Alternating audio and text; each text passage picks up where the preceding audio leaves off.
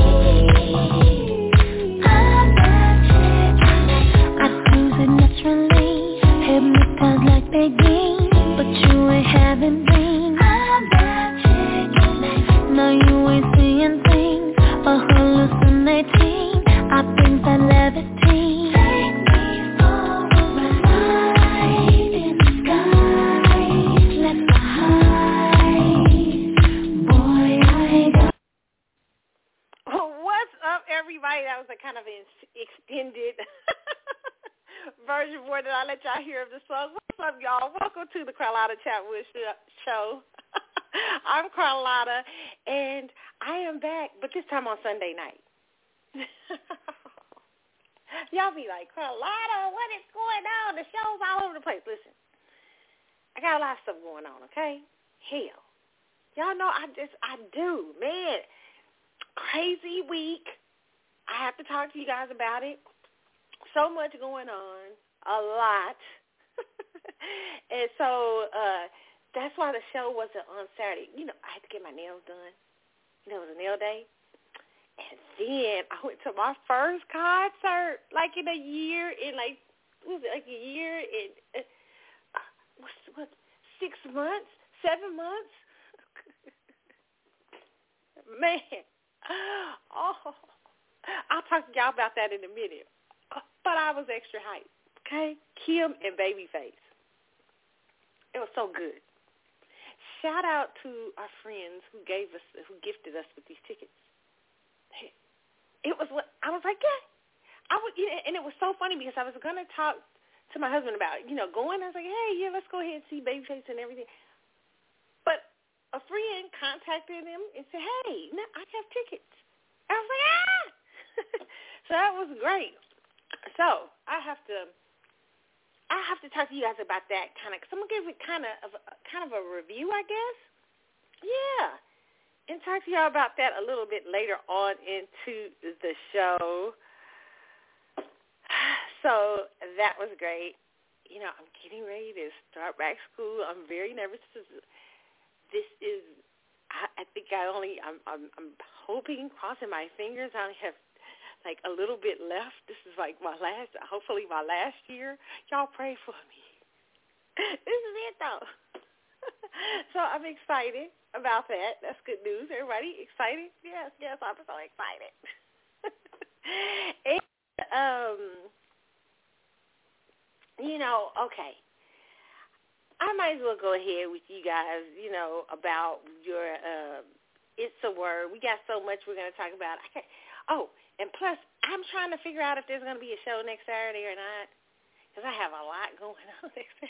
It may be, if I do have it, it may be Saturday night or Sunday night. Like I have this fun makeup class, and I can't wait to tell you all about it Saturday I'm having.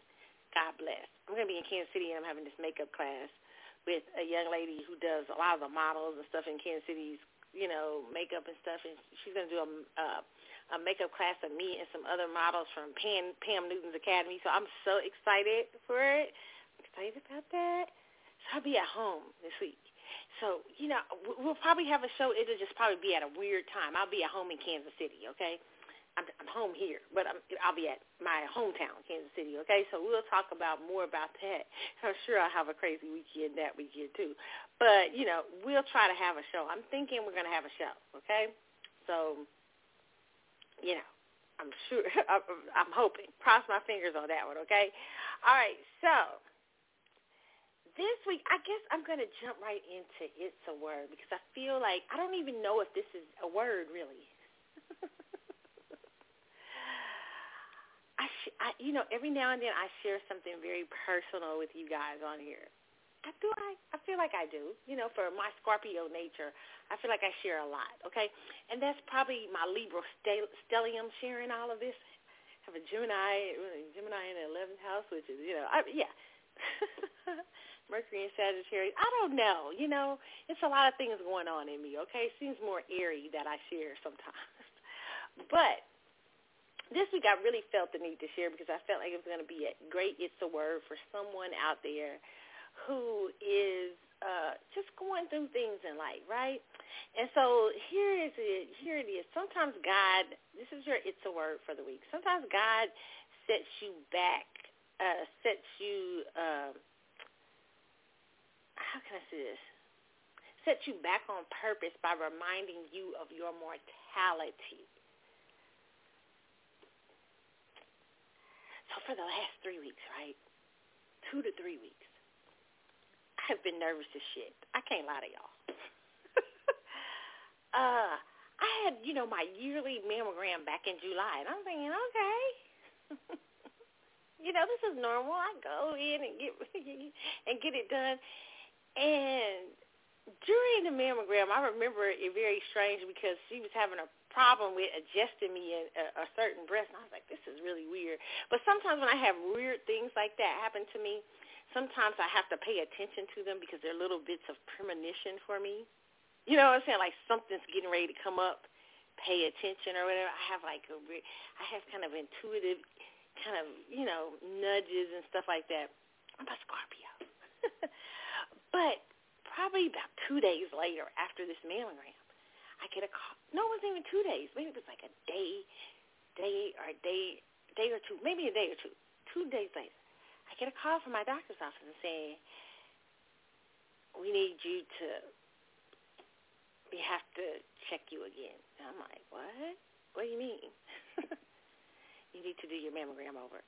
Oh, I I don't get it. What? Why should I do my mammogram over? um think we may see something. I mean, no worries. I'm like, what? What do you mean no worries? What the fuck? Right? And then on top of that, my insurance, right? You know, so you know they don't pay as much when you have it. So that was some bullshit happening too. They don't pay as much when they, you know, when you're going back. This is and I and I learned so much because normally I just have a normal mammogram and go on about my business. But I learned so much from what women struggle with, you know, with certain things. And one of the things is that when you go back when you when they notice something on your breast uh, mammogram or something, it's considered diagnostic after that. And I'm like, what?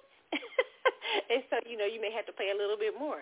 So what I did is I you know I didn't chose the imaging center at my doctor's office because my doctor's connected to a hospital, and I chose not to. I said no, I'm not going to do that, and we you know and so they put me with another imaging center that was much cheaper and everything on my insurance, much cheaper for me. And so but the whole time I'm like a nervous wreck because they're like, okay, we see some most of the time, you know, this can be, you know, benign. I'm like, what the hell? So I and I had a trip to Kansas City coming up. I had to go see my little cousin nieces, and I was like, oh God, you know, I've got to be cool this whole time and not knowing what the hell is going on with my breast. And let me tell you, it was right before my, you know, you, your menstrual cycle. And women know right before our menstrual cycle, our breasts hurt and everything. Sometimes, not all of us, but some of us have these little things. So every little freaking thing that was happening to my breast, I'm going, oh my God, I'm just nervous. You know, I'm nervous. I'm doing, redoing my breast exam. I'm going, what did they see? What in the world is going What's going on? Right? And so I was so nervous when I get back. I'm like, okay, I got to get it done earlier.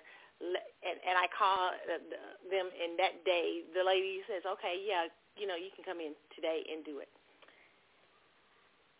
I will tell you this. I had a fabulous group at this place. This this these people were fabulous. I should have went to them from the beginning. They were great. And so has them in the, you know, getting just as a waiting period. And when I come in, she's, you know, she's very open that, with me. This, you know, the uh, person who's doing the testing. She said, okay, you know, because I had to bring my CDs and everything from the other breast exam. And she says, let me explain to you, which I've never seen before. I was like, whoa, they're explaining to me what they see. You know what I'm saying? And so she's explaining to me, we, you know, there's a build up. Let me show you where it's at. It's, it's here's the, here's the news. Here's the bad news. It is something there. And I'm like, you know, I, so I'm already, I'm freaking out. I'm like, oh my God, what do you mean? You know, and she said, but we don't know what it is yet, so we're going to retest and everything. And we'll tell you, you know, they had other tests and stuff. I was like, oh my God, what is going on? This is crazy. right? So, um, so I was like, you know, so the, so I did the test again. You know, we did it. We took the breast shots and everything. And so there was a period where I had to wait I'm out in this hallway by myself, and I'm wrapped up in this gown, and I'm like, oh my God, life changing moment.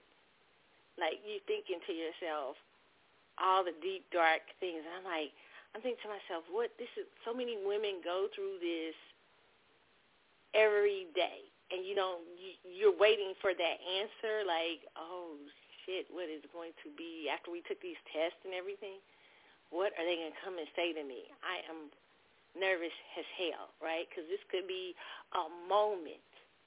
It's going to take me somewhere completely I didn't expect. And that happens, you know what I'm saying? And I, you know, I watched, and here's the thing, you know, I was very familiar with this kind of thing, even though it wasn't, you know, breast anything breast. But my granny went through cancer twice, so I kind of am familiar with the kind of energy that surrounds the idea or the fear of cancer, right? And so I was like, oh God, this is, and it was, I can tell you, it was the most excruciating waiting period. One of the most excruciating, even though I had this feeling deep down inside that everything was going to be okay, but yet I was, it was still a very scary moment. And so she comes out. She says, come in and stuff like that. She says, you know, the radiologist, we just talked to him. Everything, everything is okay. It's benign. And So I'm like, oh, God, thank God. Right? But she's like, we got to watch you for, you know, a little while and stuff like that, you know, because we want to make sure this doesn't turn into something different or whatever. But it was so fun. At that moment, I was like, you know what? All the bullshit has to go. I swear, I, I didn't hear what she was saying because I was like, you know, literally that was a fear moment. And i was like you know all the bullshit has to go. If there is no purpose you know i was thinking to myself if there's no purpose for certain things in my life then it has to go. I'm, I'm going to have to start re-examining. And i was already on this kick of re-examining things in my life and everything. You know when you get to that middle age part of your life you start re-examining shit anyway. And i'm still in the midst of that. And i was like okay, this really was a moment for me because it not only showed me how the you know and I knew this I know this right? In my in my head I know this but it's a different thing when you're feeling it in your spirit when your own mortality is looking you dead in your face right? And so I was thinking to myself like you know you know, during this time, what if they come back differently? You know, that and and the whole thing was the whole thing is that thank God it didn't. But it was a life opening moment to let me know that life is always it always has a process of movement. Somewhere in the world, despite all these things that are happening in our world, COVID-19, people are frightened of it. And I've talked about this on the show before countless of times. Uh, you know, the Afghanistan war going on, all these things that threatening that threaten you know, um, some of some to some people, global, uh, you know, global warming, all these things that threaten our very human existence, right?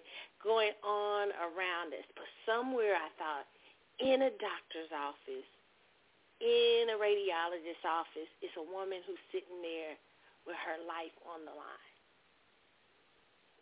Or, or somebody, or maybe a man. You know what I'm saying? Somebody sitting there with their lives being, you know, where their lives are being challenged, but not with all the the other dangers going on in the world, but suddenly they're directly challenged, right? And it shows you how precious and important your life force is. Every day. I mean, it wasn't COVID threatening me, even though this week, and I'll have to say this, this week I even found out some this this this morning that one of my you know, and I've had a family member uh, pass away of COVID nineteen. I found out one of my good friends, like you know, was on a ventilator. I was like, what? You know, and he had just wrote me a few days. I was like, what? Are you serious right now? But it just shows you that life is a constant cycle. And that every day something something we're moving towards some some destination, right? And the thing is is that as you move towards that destination, what I thought is important at this time to share with you guys, and I quite, I'm, I'm kind of knowing where I'm going here, but as sometimes you need, as you move towards your destination, your final destination, whatever that is, that you know that you know that that thing the motivational speakers tell you that dash that that corny thing they talk about that dash between your birth and that ending or whether you believe in the rapture whatever religious thing you believe in that dash in between. What are you going to do? With your time? What are you going to do with your purpose? What is it that you're here for and every day something is threatening that purpose. I, it's, it's a scripture in the Bible that says always. It's, I, I really love it. I, I have to think about. I got to I got to look it up real quick, but because I, I don't want to misquote it. But um, uh, let me see here. I'm gonna look it up.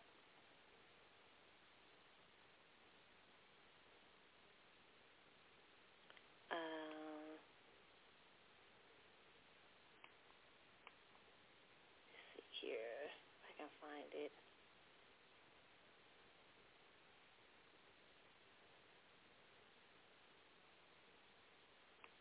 Yeah. Okay. I think this is this one I think it is.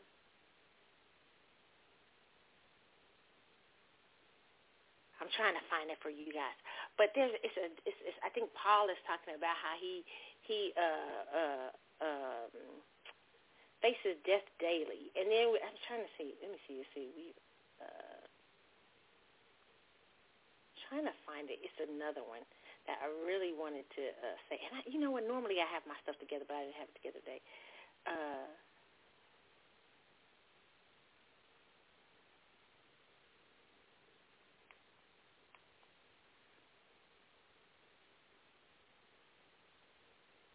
I may have to look at it during the break. I get I'm giving y'all blank uh uh blank uh airtime. I'm so uh uh okay, yes. Here it is. It is in Second Corinthians uh four uh sixteen. It's one I love this scripture. It says, Therefore we do not lose heart, though outwardly we are wasting away yet inwardly we are being renewed day by day. It means your body is it there it, it you know whether you're I don't know you know my background is Christianity so we believe you know in the rapture and Christ return and stuff some of us do and so uh whether it's by the rapture you go or whatever uh whatever happens in your life or you know death is your way of of, of exit or whatever for those of you who understand what those who understand what I'm talking about every day you are wasting away things are happening. Your life is moving. Your cycle is your cycle here is heading towards that final destination, whatever it is. And sometimes, I know we all know it, but sometimes we have to be reminded of purpose through facing our own mortality. We have to be we have to be reminded of what we are here for in this life. And sometimes with that, it becomes understanding what uh, what we don't what we we don't operate well in. I was already on that journey, really, and I still am somewhat, but it got clearer to me in that moment. It got more real to me. I was like, wow, whoa, whoa, whoa. you know what I'm saying? It got more clear to me that purpose and destination and what God called you to do is everything. That's it. You know what I'm saying? That is completely it. And that you have to understand that every day and I hate to be morbid about it, you're wasting away. like you young girls right now, you might be 22, 23 years old. You just pop up out of bed and you can do all kind of crazy stuff and not feel it. Child, let me tell you, as you get older, when you hit, I mean, I know I look good. I look good. I look great. But let me tell you something. When I get through working out, sometimes I be like, I need some Epsom salt in my whole body, like stuff I could do in my 20s easily. I'd be like, whoa, oh, when I get up, I'd be like, Lord, I be, or like, you know, or, you know, or, you, I may have more cramps that night because I had a more, I, I, I had, to, I had a intense workout or some stuff I never had in my 20s. Why? Because life, the destination and journey of life, even though I'm being renewed inside day by day, in my spirit man, my spirit man is growing. Hopefully our spirit mans are growing. Sometimes they're not. But our spirit man, men are growing day to day as we're here. The real us, the real, the real purpose inside of us. But outwardly, we're wasting away. and so that's the journey and the destination of life. That's the that's part of the destination. That as you get, I look at my, I always look at my grandparents when I'm home, and it's so funny to see them because I knew my grandparents in their 30s, and now here they are. Uh, you know, I mean, well, like late 30s. I didn't know, I didn't know them as well. Maybe more so in their 40s, right, early 40s. And now I see them, and I'm I'm amazed at the evolution of them. I look at them sometimes and I go, wow. Like my grandmother's moving a little slower. And my papa is not that big burly man he was, but he still got a strong spirit, you know what I'm saying? But it's amazing. Ev- the evolution of life. You know what I'm saying? The and the and the brevity of it. It just seems like the other day I was a little girl, right? And so mortality really we don't understand. We're facing it every day. We're every day we wake up. We're facing death is somewhere lurking. Now, you know, hey, death doesn't have a victory if you you have a spiritual belief and all that stuff or whatever. But your how can I say? Death is the transporter in this life when you finish your destination at a certain time. You transport, you teleport. And that way is through death or if you, you know, if you're of the Christian belief or some people say, hey, Christians don't always believe everyone will die. So if, that's a whole other story. I don't have time to explain on here. It's a long story. but but whatever your destination, I mean, where, where, wherever you're at in your destination right now, understand how how important that time is, and how important that purpose is for you, and what why you're here, and what you're connected to, and understanding that every day when you wake up in the morning, every day you, you you're facing your mortality, even though you may not see it you know what I'm saying? Literally, it's not in your face. But every day we're getting a little older. Every day we're moving a little different. every day we're doing something, you know, you're constantly moving towards that date of transformation to the next place, right? To the next life, to eternity.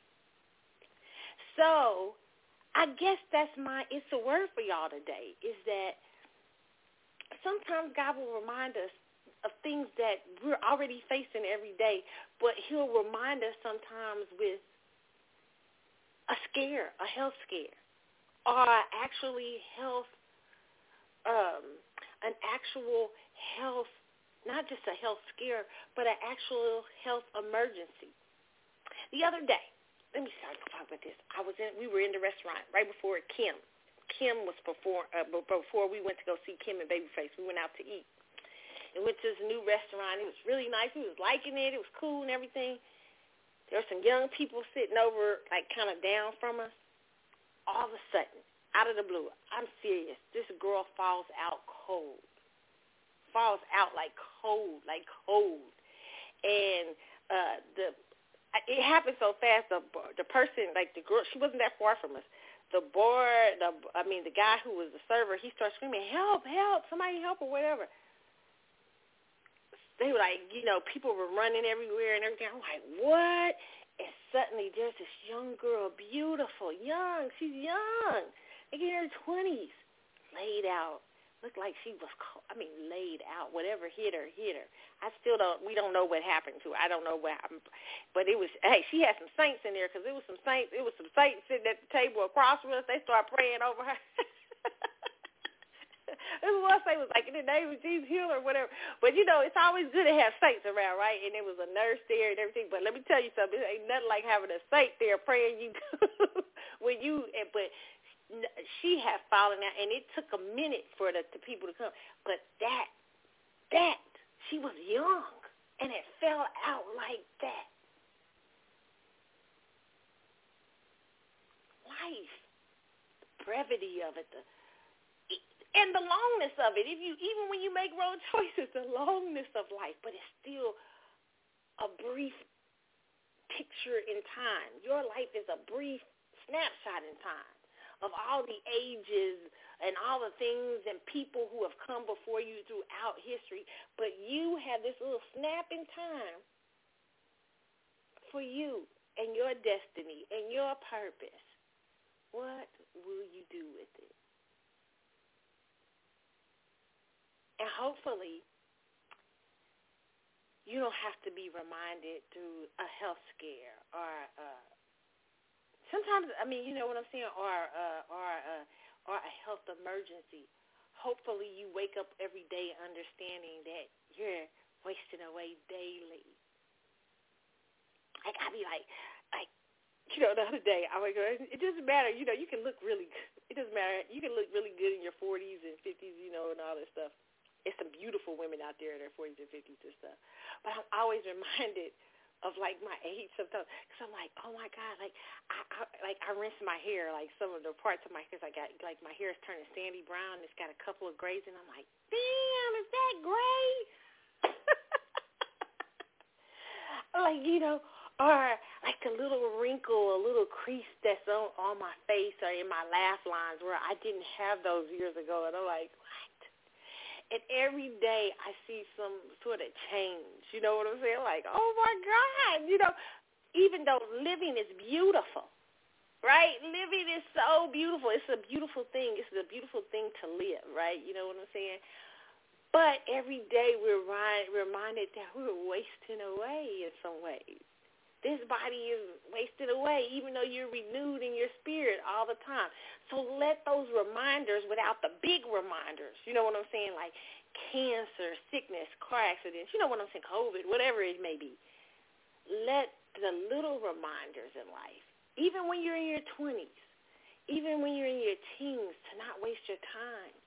Your time is very valuable and it's very important. It's very connected to your purpose. I mean, I don't know how much time I, Lord, I done wasted a lot. But I'm just saying, you know what I'm saying? Just remember how important your time is and that when you get up every day, even if you're 15, 16, 17, 18, 19, 20, every day there's little subtle changes happening to you. 25, there's changes happening versus when you're 19. Or 30, there's changes happening versus when you were 25.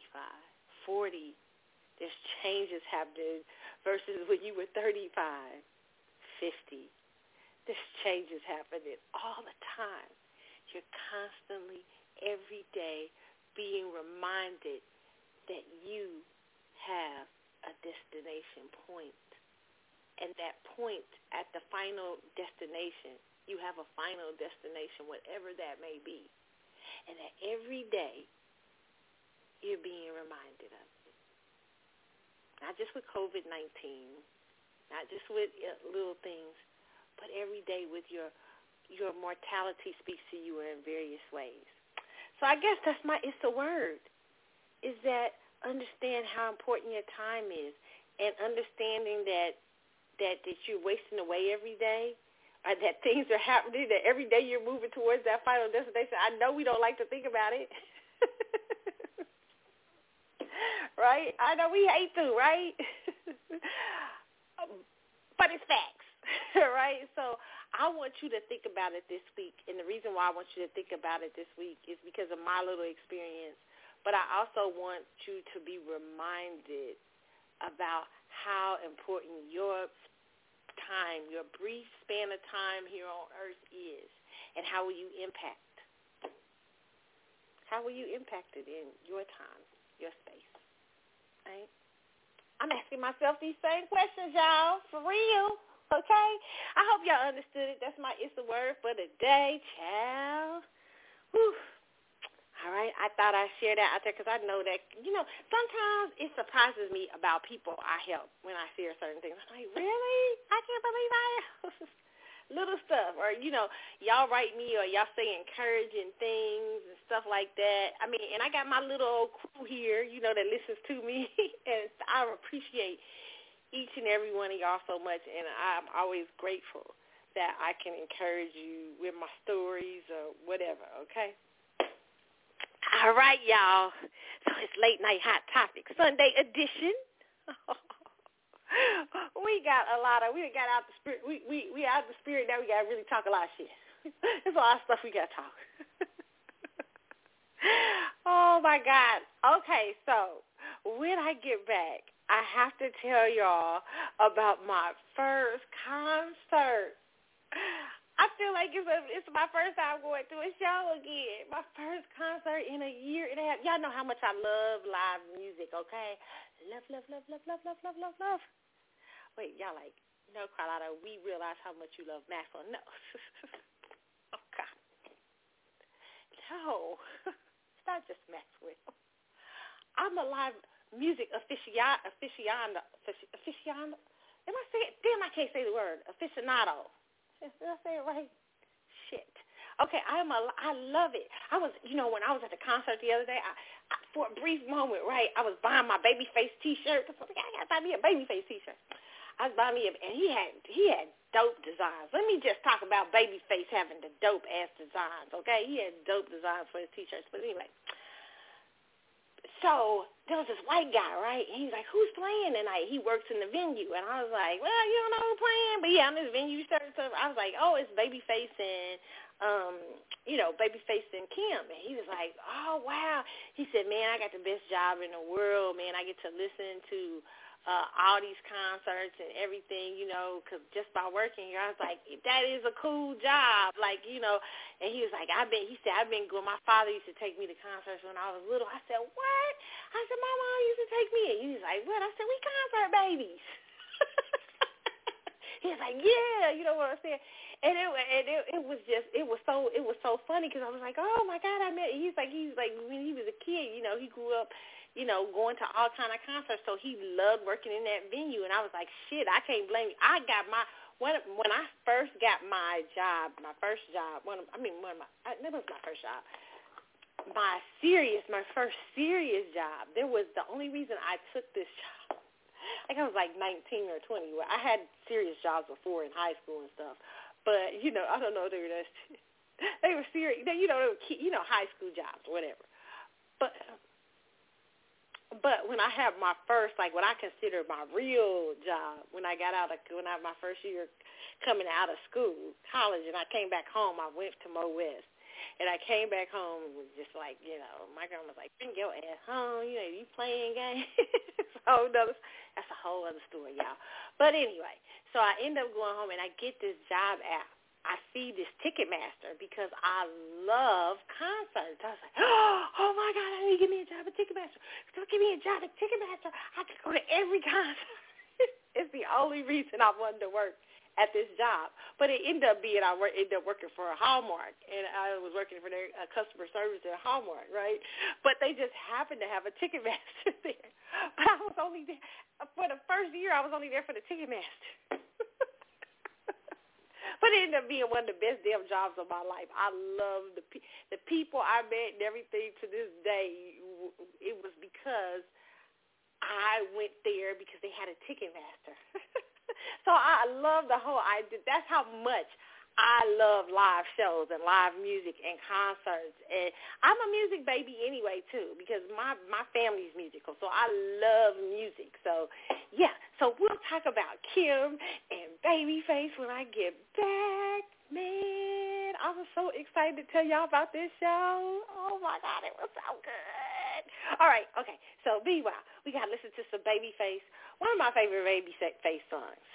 Oh, was this my fir- was this my first Babyface album with the Lady Lady on it? I think it was. Was that Tender Lover? I think my first Babyface album was Tender Lover. I think it was. Okay, so we're gonna start off with Babyface, Lady Lady Lady. It's the CC show. I'm Carlotta. If you just now tuning in, it's a late night hot topic Sunday show. Okay, so I'll be back in a moment.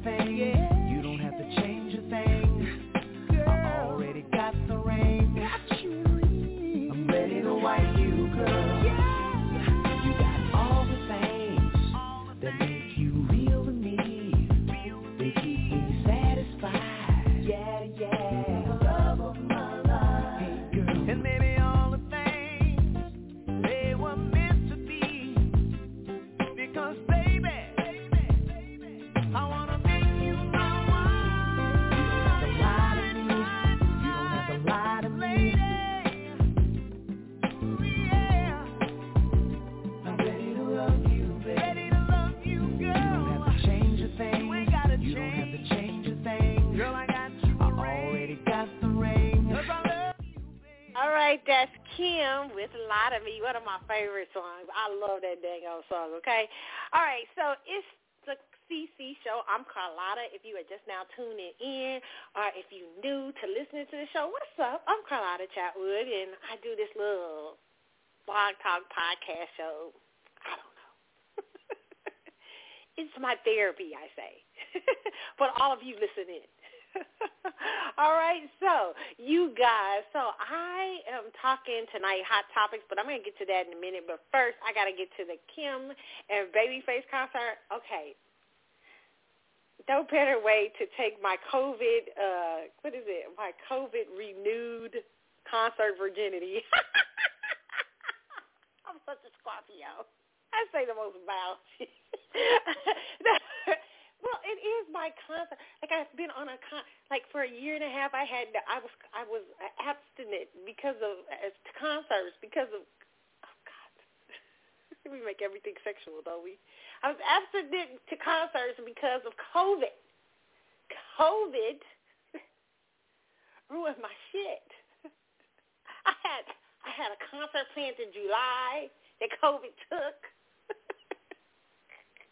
Everybody's like, Carlotta, and what concert was that? You know what? It doesn't matter. All you guys need to know there was a concert planned. and I had other concerts too. I was going to the Essence Fest. What? COVID took the Essence? what the hell? Janet Jackson. COVID took my Janet. It's just got Maxwell around in these streets. so who better else to take that, you know, that renewed virginity, concert virginity, and Babyface Kem? oh my God! Let me tell you something. I had always dreamed of seeing Babyface. I've seen Babyface a couple of times now, but this is like the, you know, the, my third time seeing Babyface. But a long time ago, I used to want to see. I was like, that's the one artist I want to see in concert. You know what I'm saying? I just want to see Babyface. And now you know that I've I, like I, I've gotten used. I've seen them a few times, so now I'm so like, damn, you know, it's like every time I see Babyface, I I come away saying how underrated. I know y'all think he's legend and everything, but no, no, no, no, no, no, no, no, no. How underrated and underappreciated Babyface is. And you know, he's such an Aries. I was laughing because he opened up the show. Let me say this, because I was like, what the hell is Babyface doing opening up the show? Like you're the headliner. Why are you open? I hate that shit. Don't. Let me tell you something. Artists, don't start doing that shit. If you're the headliner, don't start opening up. That Aries stinky stick. This is my personal. This is my personal opinion, one on one. Maybe he has somewhere to go or something. I don't know if he's doing that all tour. Okay, if he has somewhere to go or something like that, then okay. I'll accept that. But if he's been doing that all tour, Kem, Kem, come close. Don't let that Aries do that shit because he, he he's you know he doesn't appear as an Aries. Babyface does. But when you when I watched his Verzuz, I was like, oh, he's definitely an Aries. you know, Aries is a god of war, right? and so you know, like the uh, astro- astrological sign of war. It's like you know, Aries is about that life, right? And even though he appears like so docile babies, yeah, and sweet and like and and low talking. He, like when he did that Verzuz battle, his ass came to do war. He had all kind of uh, little uh, uh, uh, shade he was throwing at Teddy Riley, and so I was laughing at him opening up this concert because I was like, my theory is this: he knows that that that the the Kem is first of all. Let me just see. The first time I saw Kem in concert, which was years ago, I took my grandmother to see Ruben. Okay, and Kem was just now coming out, right? And Kem opened up for Ruben Studdard. And Kem whooped Ruben and his band's ass so bad. I mean, like, you know, Kem was like fire. I was like, damn. My, my grandma was like, yeah, I mean, he was dope. I mean, just so he Babyface know what he's dealing with with Kem, right? So Babyface is like, you know what? Even though Babyface can't be fucked with, that's all I'll just say on that. He can't be because he got too many hits. So, you know, uh, he's like probably I, I can see him saying, you know what? I'll just open up, like trying to make it look like it's a humble thing, but no, he's just leaving you wearing out the crowd for your ass. Kem, there is no way you should let Babyface be first. No way. No way in hell. He wears out the show. He's going to wear out every every show y'all have. If you let Babyface be first, he's he's he's an Aries. That's Aries shit. He coming for war, but he you know, he might get he might have some Scorpio in the show. I think he got Neptune and Scorpio. I gotta see and his fifth house is in Scorpio.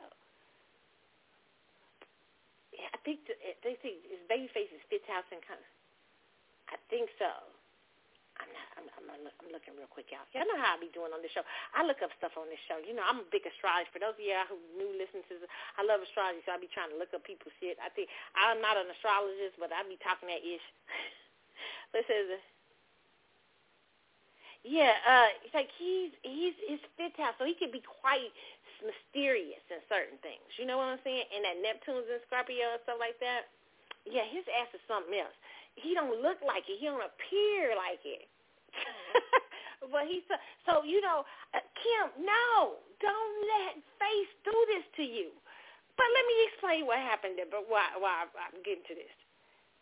Face is so underappreciated in the way that he, because he has this sneaky vibe.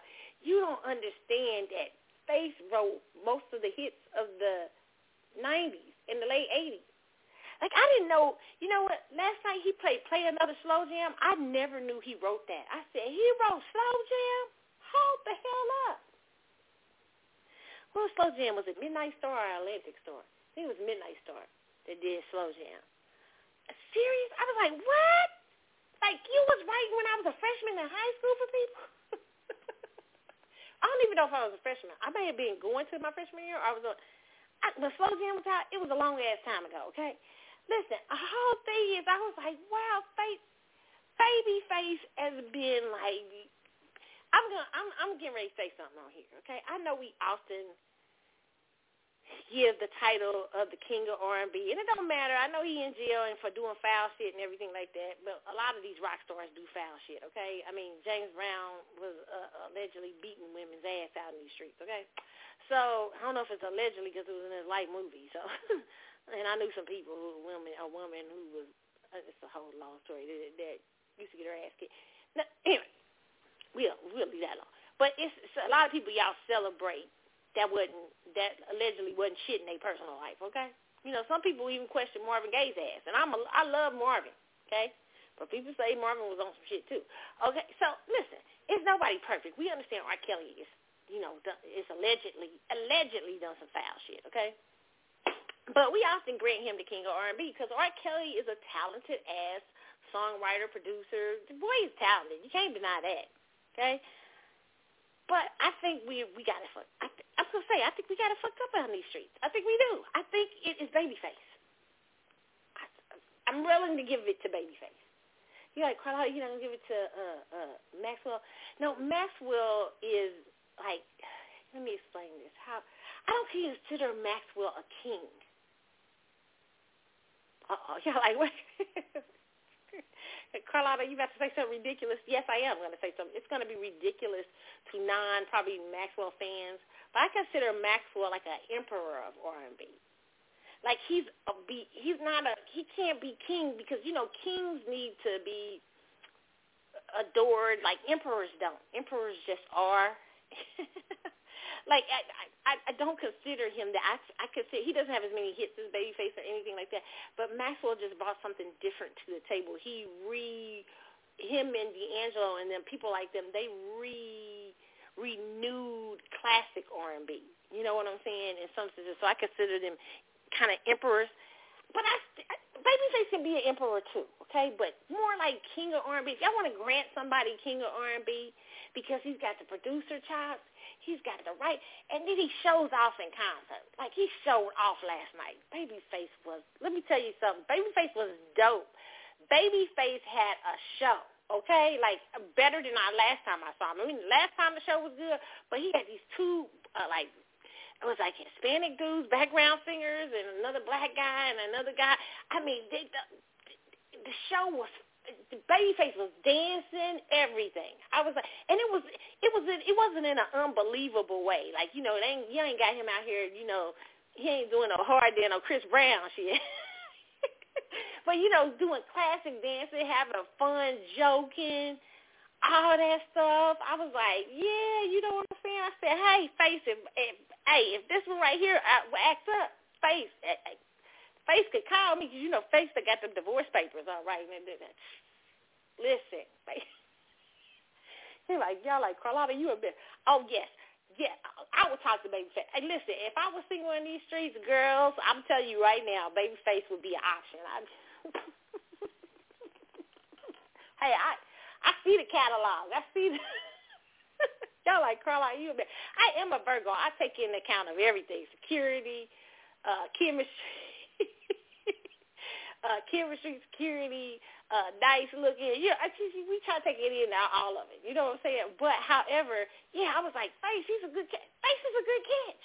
Now he's an Aries though, so you know it's a sneaky shit going on when you got that Neptune and Scorpio, and he got that. So I do see the sneaky shit in his chart, and he's like a Moon in Taurus.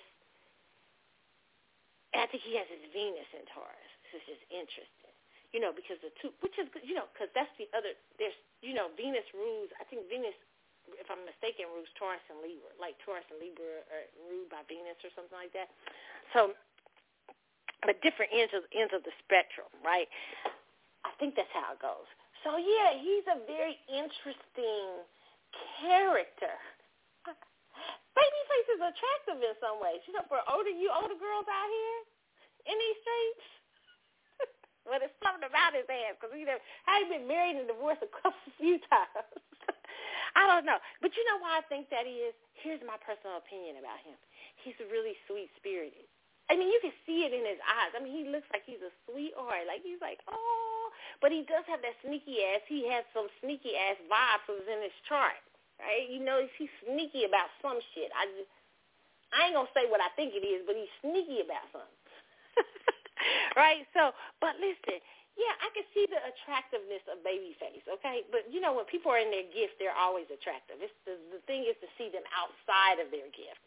That's why I always say people, women, when we go to concerts and we're screaming for our favorite artist and he's fine up there, he good on stage, like, ah, yes, oh my God, he's so fine and all that stuff, you know, whatever.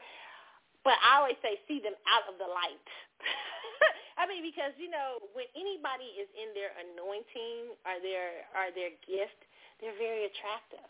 You know what I'm saying? And you're in your gift, you are, whew, like they're attractive. That's why a lot of men singers are attractive, even when they ain't attractive on stage. You know, women throw their panties up there, and you be like, he ain't that cute, but you because he's attractive in his gift. The the thing is to see him outside of that, right? But anyway, that's a whole nother story. But yeah, Babyface was awesome. I can't. The stage show was great. Everything, and what I like it is because face went off. Like he he started going. He like he did gave us thirty minutes like of all his hits that he wrote for other people. Now this ain't even. He already got a bunch of hits that he sang for his damn self. Like he sang Whip Appeal, and it was. And let me tell you something. It was at Toyota, which I love this venue. It's a venue in Texas that I really love. It's one of my favorite venues called the Toyota Music Factory. I love the way this venue set up. I just like it. I love it where it's at. I love everything about it, right? And it's great because you can see from anywhere around wherever you sit at, right? Awesome venue, awesome venue, and it opens up. It can be opened up and closed up. You know, they had it open last night like an amphitheater, probably because of COVID, and they had the line. They sold line tickets and everything. It was a lot of people in there. I know y'all going super spreader or whatever. Listen, but what I love, people had some people had a mask, some people didn't, but everybody was the energy in the room, the audience was dope. Man, that was one of the most fire audiences I had ever been in, ever. One of, okay, one of the most fire. I'm serious. Like the audience was engaged. They was back with, they was singing with Babyface. Babyface had everybody up and stuff. But when he started going towards his, like you know, you know, he started every song too. I think he was tickled because they people were singing every damn song. Like, I mean, people were singing "Lady, Lady." Where he said, I mean, uh, what he sing? Uh, uh, oh, he did "Tender Lover." People uh, for the Cool in You. People like singing it. People was up. I mean, and I don't know if people was just excited because COVID nineteen and they was at the concert. Everybody feeling good. Everybody like, hey, you know. And, you know, so it was like a lot of energy in the room, right? Man, but when he started going through all them damn hits, I just said, y'all don't give Kenneth Edmonds enough. Kenneth Edmonds is the shit. I, do you understand he's the shit? I, I'm going to say it. Kenneth Edmonds is the shit. He's probably, he has got to be, besides Stevie Wonder, Quincy, uh, Quincy's a producer, but besides Stevie Wonder, I say Jam and Lewis and stuff. I thought I th- I throw the producers, the best producers to me. I mean, I love Quincy. I, Quincy is just one of just when you look at Quincy's body of work, Quincy was awesome as a producer. But when we talk about, I mean, like producer, songwriter teams and stuff, you know, I got to give it to Face mostly because Face was you can tell Face most, mostly wrote a lot of those songs. You hear him through like the songs. There's a there's a you know certain songwriters have a little thing in their song. Like you can hear, you can hear them. Like even when I listen to play another slow jam, now I say, damn it, I should have known that was Babyface. The way it starts out, so I dropped it on it. You know the way it it sounds like him. I was like, shit, that is Babyface because he there's a tone to these you know people. I mean, you know what I'm saying. So Face, I mean, he wrote all these great songs. Like he's a little romantic at heart. That Venus and Taurus is just biting his little ass off, right? I mean, I was so impressed with Babyface, more so last night, more than any other time. Like I was really highly impressed. I was like, you know what, babe, we don't give this man enough of his flowers. I mean, just really seriously. Like, yeah, he's dope. The show was dope. I don't really, if you haven't, if they come into your town, go see him. Okay, go see Babyface and Kem. Babyface, you need to be holding up the end of the show, not the beginning. because you know the fuck you gonna wear the audience out, and and and Kem gonna come out there with that with that that you know that jazzy. We love Kem, but the shit, you know, it's gonna be a little much after we and heard you go through half the '90s catalog, half the '90s music in, in one sentence. Cause it's like Babyface wrote all the '90s, all the hits. You know when we say the best music was in the '90s, shit, it was mostly his ass. I mean, he was. I didn't. He was playing Dru Hill songs. I was like, damn, he did right there.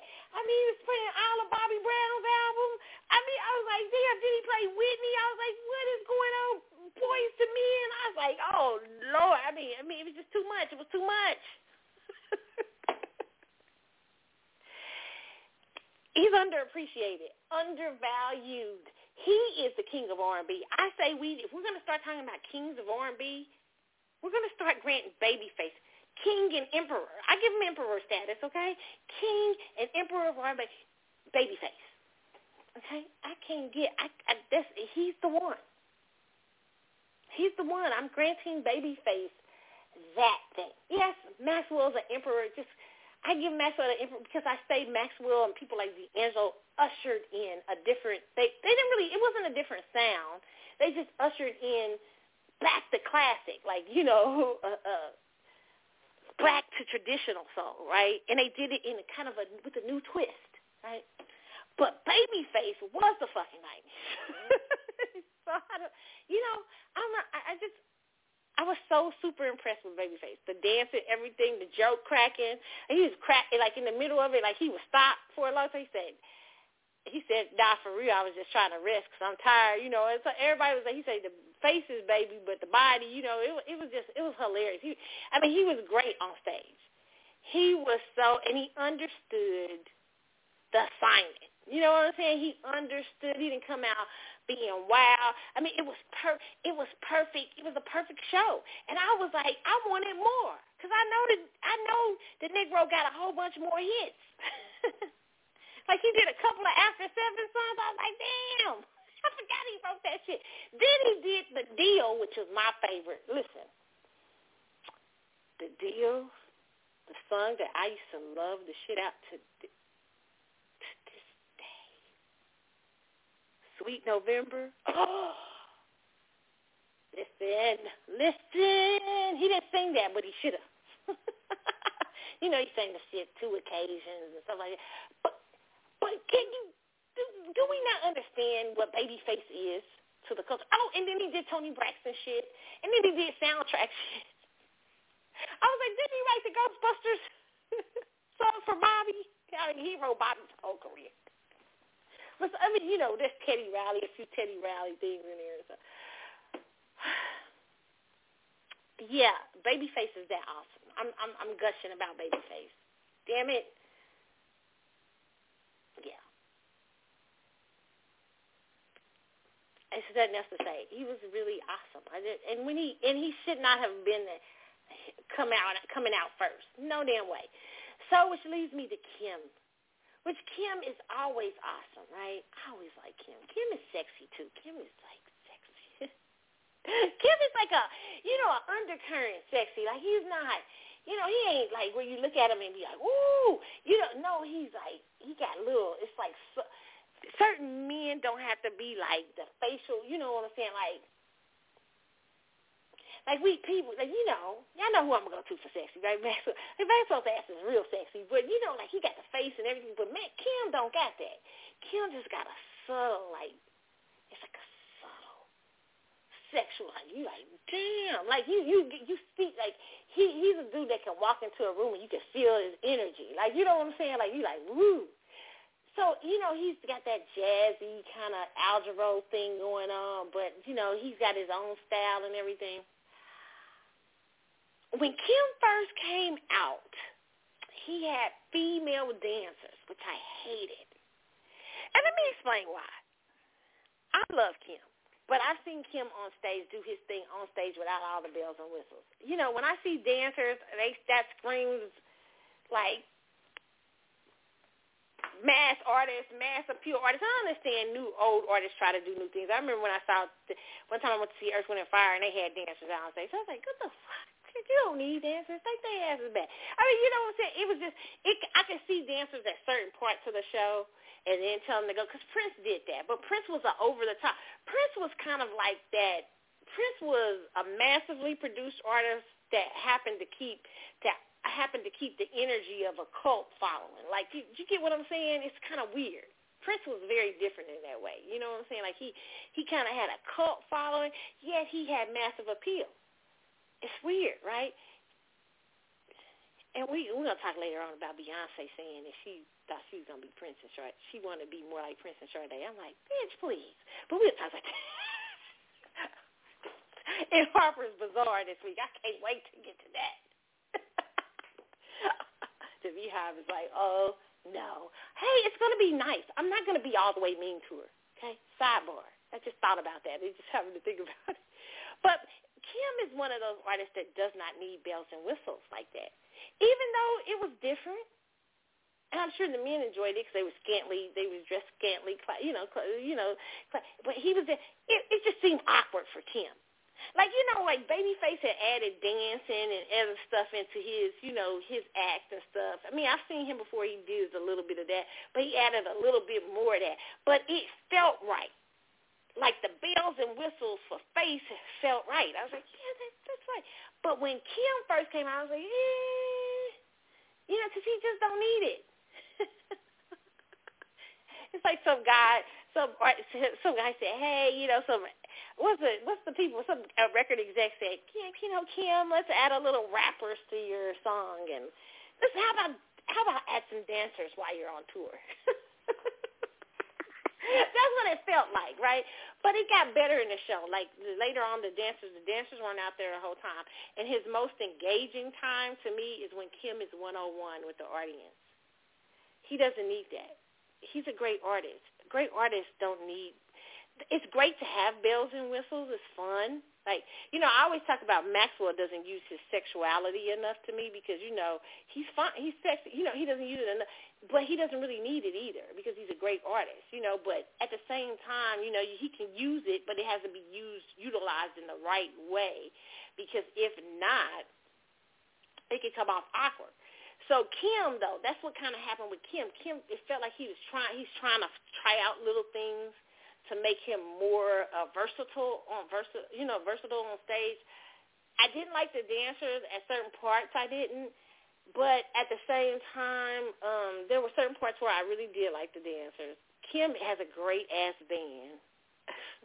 I mean, it is what it is. I mean, he, and he sounds like the like Kem is one of those artists that sounds like a fucking album. Like he's just like yes, yes, like the music sounds like the album. The the voice, everything. I mean, Kem is a, and you know, there was a point where he was flirting with the audience, and he was saying, he said, you know, he's talking about how he just got married and everything. You said, hey, don't tell my wife or whatever. It was cute. It was a cute little flirt and it, you know that's the you know the lie that people always tell that R&B artists can't be married. But shit, hell, listen, let me tell you why something. Wives, come close, come here, come here. I know they some of them hoes. Okay, hold on, I don't understand some of these R&B singers, pop, uh, rock stars, all that stuff is hoes, and and that's a whole nother stuff. That's the whole stuff. I, I understand. You know, you got whole stuff running around because they got women throwing panties and shit at them every day. Okay,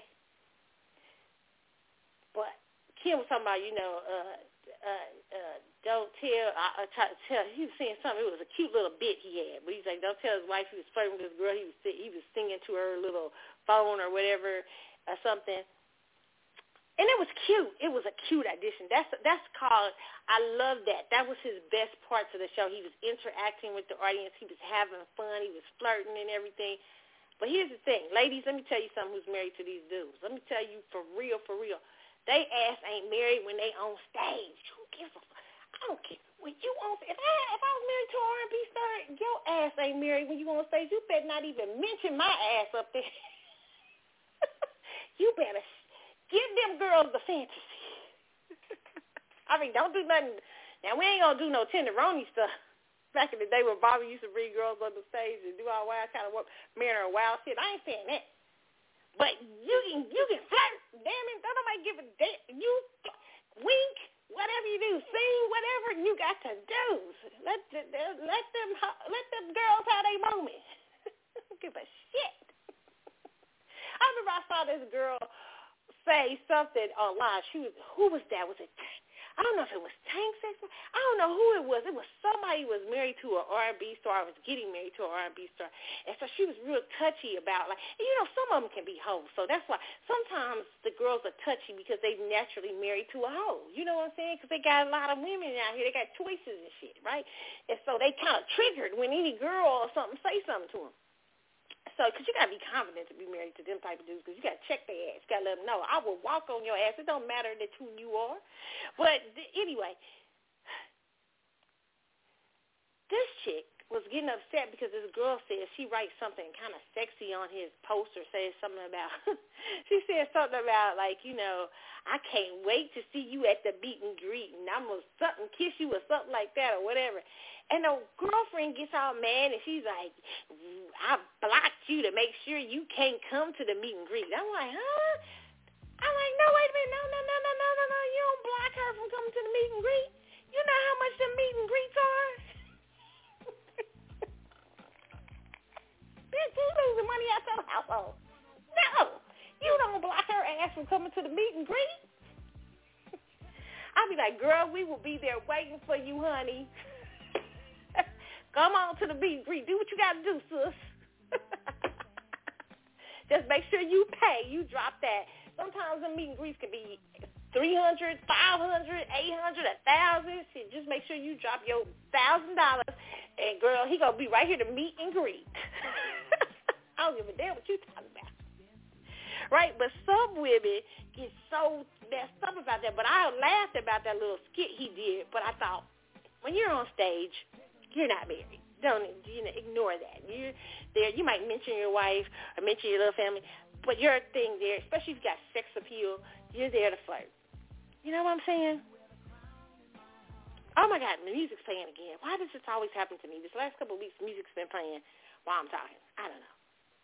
Anyway, but I thought that was funny and interesting. Okay, now I don't like men who lie. Like there's there are stars who like used to lie years ago that they were dating or married so they could appeal more sexy to the women. that shit is so crazy. that's stupid. Right, you know, like, like that's stupid. You don't have to do that. Women don't care. Most women don't care if you're their sexual fantasy. They don't give a damn about whether you're married while you're standing up there on that stage, right?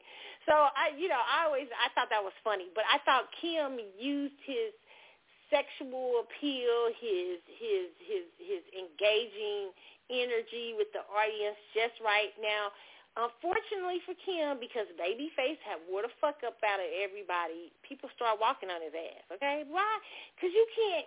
It's hard for a dude like Kem. It's hard for you to hold up you know what I'm saying? Like hold up all of that after Face done been out there and laid out about 50 hits for about an hour and a half nonstop. Like dancing, see, uh, see. Not only is he singing his own damn hits, because don't forget, Babyface got his own damn hits. then he starts singing other people's hits he done wrote. it's, it's it's hard for anybody to stand up against the shit like stand up against shit like that. so that was the sad part for Kem. But Kem was great. I really liked him. I really love Kem's music, though. You know what I'm saying? Because I, I mean, I got it's a lot of joints like Heaven. I can't stop loving you. Oh my God, there's so many damn songs I love by Kem. Okay, so you know, um, but Kem is that artist that's slower and jazzier. So he needs to open up. He does. He needs to open up the show. He does not need to be holding up the back. That is the dumbest shit I ever saw. I was like, oh no. Like Babyface could handle. Babyface had such a good show that he could handle. He could stop people from walking because he has so many hits that people know. Kem is a dude who has a cult following. He's Kem is that rare, that rare again, again that rare wine. You know what I'm saying? So, but Faith got like massive hits. He could stop walking because people like want to hear their next song, their next favorite jam or whatever. He he could do that. He has no business uh, opening up a show, and I don't know what the fuck that was about last night. I don't know if that's something they do all the time, but that was crazy as hell to me. but uh, somebody tell me, you know, if you guys see Kem and Babyface in your town, or you, you've seen them already, let me know. Is that something they do all the time, or was that just special in Texas? You know, and it was funny. They did all they they they mentioned code. And, and what I loved about Kem. Oh, let me just say this about Kem too. What I loved about Kem is he was so interactive with the audience. Like he was coming over there, like he had people singing with him in the audience and stuff like that. I love shit like that. That's a great artist. I love artists who interact. Like you know, like they have fun. Like you know, like I went to see. I don't like you taking pictures and shit. Now I ain't talking about you taking pictures. Like every girl run up to the stage and you take pictures. Maxwell. But I'm talking about when you uh when when you're interactive, like he was having a great time, like interactive talking and stuff like that. I love that kind of stuff. Um Yeah, Kem was awesome. The only thing is he just shouldn't have uh you know, he shouldn't have it, it, wasn't right for him to close, okay? It just wasn't. I don't know if that was a special thing or what. Okay, so that's that's how I felt about Babyface and Kem. So y'all let me know uh, if I would catch this show again. I'm gonna tell you, you know, just to see. I, I love Kem, but I wanted to see Babyface again. I felt like I was. I felt like when Babyface went off, we need we wanted more. People wanted more. People were like, "Yay!" I mean, people. I mean, he was that great, you know, because you he gave us a th- like for the. It, like it, it reminded me of back in the day when I would go see Luther. Like Luther used to wear us out. Like we be, like we be like begging. We be like, okay, don't no more hits. if you're a true Luther fan, and you used to go see Luther, you understand that Luther will give you your money's worth and then some. Man, one night I went to see Luther and he was like, they gonna have they closed the park. The park closed at a certain time or whatever. He's like, they gonna have to close, turn the lights out on me. We just gonna we gonna continue. Luther went for like another forty five to an hour. I mean, we everybody just had a it was a blast. I mean, it was probably like a two and a half hour concert. Just Luther out there. I'm not lying. Luther used to do shit like that. Like he'd be like, you got y'all got requests. Luther was the great. I can't nobody miss a Luther. That's all I say. I just always got to bring up Luther, don't I? I love Luther Vandross, so there's never going to be another Luther, okay, um, ever, ever, ever. But I did, uh, I felt like that with Babyface. I felt like, man, we could go on with him because he has so many songs that he didn't even touch. They didn't even sing. so many other shit. He got so much other shit. I remember when he was on Verzuz, he was like, oh, yeah. Like, he was going through, he had so many hits. He's like, yeah, I haven't even touched the the the songs I did for like white people. Cause he got massive hits over there too. I think he produced he produced Madonna, Eric Clapton. it's like he was just he was like you know just pouring you know like he was like pouring salt all in Teddy Riley, salt in the wound, like making it worse that he was obviously losing. But I mean, Face is just such a massive producer that the only thing that I think a producer, another producer that would be worthy of going up against him is only two. Three, it's uh it's Quincy Jones and then uh uh Jimmy Jam and Terry Lewis. That's it. There's no other Jam and Terry could, but there's no other there's nobody else. I mean, Face is just just uh, in a different league. Okay, so y'all can tell I love Babyface. I love Kem too. I just felt it was bad because Kem did not. Uh, he couldn't hold the crowd because the crowd was tired, and uh, it's always hard when you come last. You know what I'm saying? It's so hard, especially when you come in front of a very energetic act before and the reason why I pay attention to things like this, like some, I, you know, I've heard people say, you know, artists are not competitive. I mean, I used to, I grew up with a family that used to perform gospel. They were always competitive in gospel music. Don't let nobody lie to you about gospel. They, especially the quartets. they was competitive, like competitive, right? They very competitive. So I always saw the energy of what one, like if you have somebody come out that is massively good before somebody who is still good too, but when somebody starts eating your audience away, like especially in gospel music, because in gospel, you know, they used to sometimes they you have certain artists that come out, like certain artists that will be on the show, and you like ah, like people, my grandma would be like, oh no, they opening for us, oh no, and the reason why they say they oh no because they have everybody laid out and in the aisles crying, and you know, and and they have to come out and try to energize the crowd after all of it was and certain and don't get me wrong, great artists could do that, right? But it's the same thing in R and B and rock and roll. They can say they're not competitive all they want to, but it's hard when you are dealing with an artist who has like massive energy and then you you have to come up behind them like you know i even said this about the king and queens tour you know i always go back to maxwell when i say the kings and queens tour maxwell when he was with mary j blige and he held up the end now i totally understood why maxwell held up the end of that tour he is male he is, and not, not, not trying to diss Mary J. Blige, because Mary J. got a lot of hits and stuff. Don't don't get me wrong, okay? But he's he's got sex appeal. He's got, you know, he's got an arsenal of things that he could, that could could could hurt Mary had Mary come last, right? You know what I'm saying? Because, but she probably thought Maxwell was going to play with those things, but he did not really on that, that that I saw on that tour. So what happened is Mary J. Blige comes out with all these huge ass hits. right, you know what I'm saying? And she got the crowd, everybody thinking I'm going down and everything. By the time Maxwell shows up with pretty wings, you know, that shit's slow. and dance with me and, you know, and everything, it was sort of like the crowd was like, eh, weird, weird. But it was waning and and because one of the things I even though I love I think Maxwell's a great artist, one of the things on that tour I felt he did not do was use that sexual energy that could have driven the women that it could have just ate her up, but he didn't. He he just kind of tried to keep it. You know, it was weird. It was, but but he later on in other tours, I saw him get better with that. And I think too, it was because you know you have uh he you know the playlist wasn't quite understandable you know at first you know stuff like that so that's how you can see certain artists like you know like i i would never want as an artist to come after Fantasia. like, or you know, like no, nobody wants to come after Fantasia Barrino. Fantasia is a force. You know, church girl, she will eat your ass up. She, you know, she's just a performer.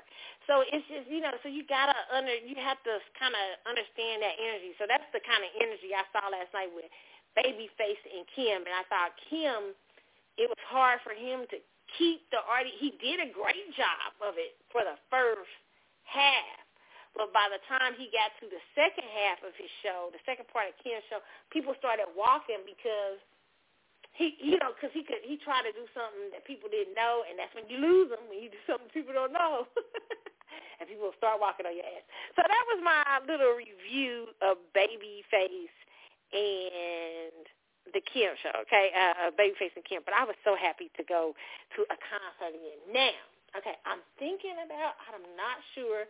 I haven't decided. Like I told y'all, I'm traumatized by New York and New York shows and COVID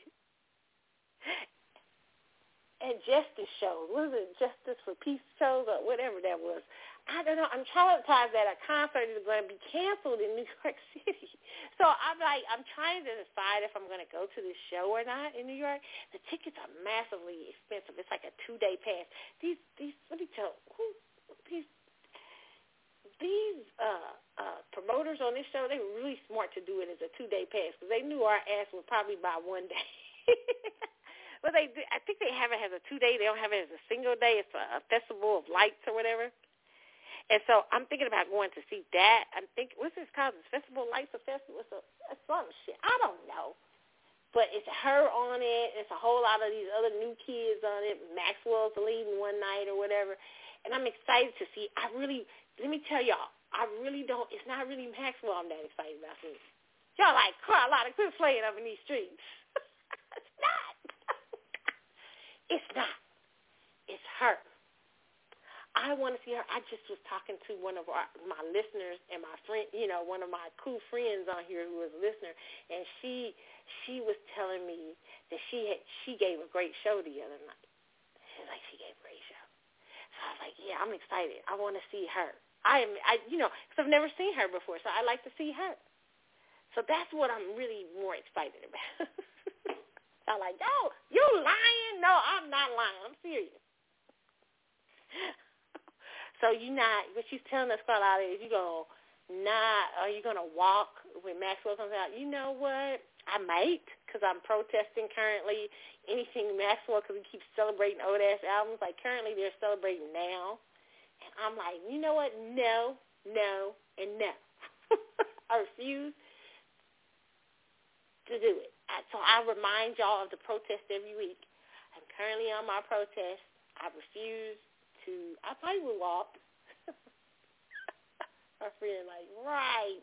My friends are like, but no, serious because I want night to come out. But I hear he he said night is coming now. Okay, he's been saying night is coming for quite some time. You know, I don't buy it. I figure that when you say night is getting ready to come, that means we got a good year. so I'm protesting right now. So I'm excited to see everybody else on the show. Her, all of them. I can't wait. I'm excited. I am so excited, right? I'm, but I'm in protest right now, currently against my fave because my fave refuses to put out his album. So it is what it is. Okay. All right. So let's go into Donald Trump calls. Well, no, we're gonna take a break. We gotta take a break first. Okay. Okay. So when we take a, when we come back, we're gonna talk about Donald Trump. Donald Trump out in these streets asking Joe Biden's ass, old ass, to resign. Some of y'all got the bat light on for uh, Donald Trump. It's people still hoping. It's people. Listen, let me tell y'all. It, it's people. I saw the other day. I turned on one of the uh, was it OAN, and I saw this man. They was counting votes. Man, they was going back through the votes.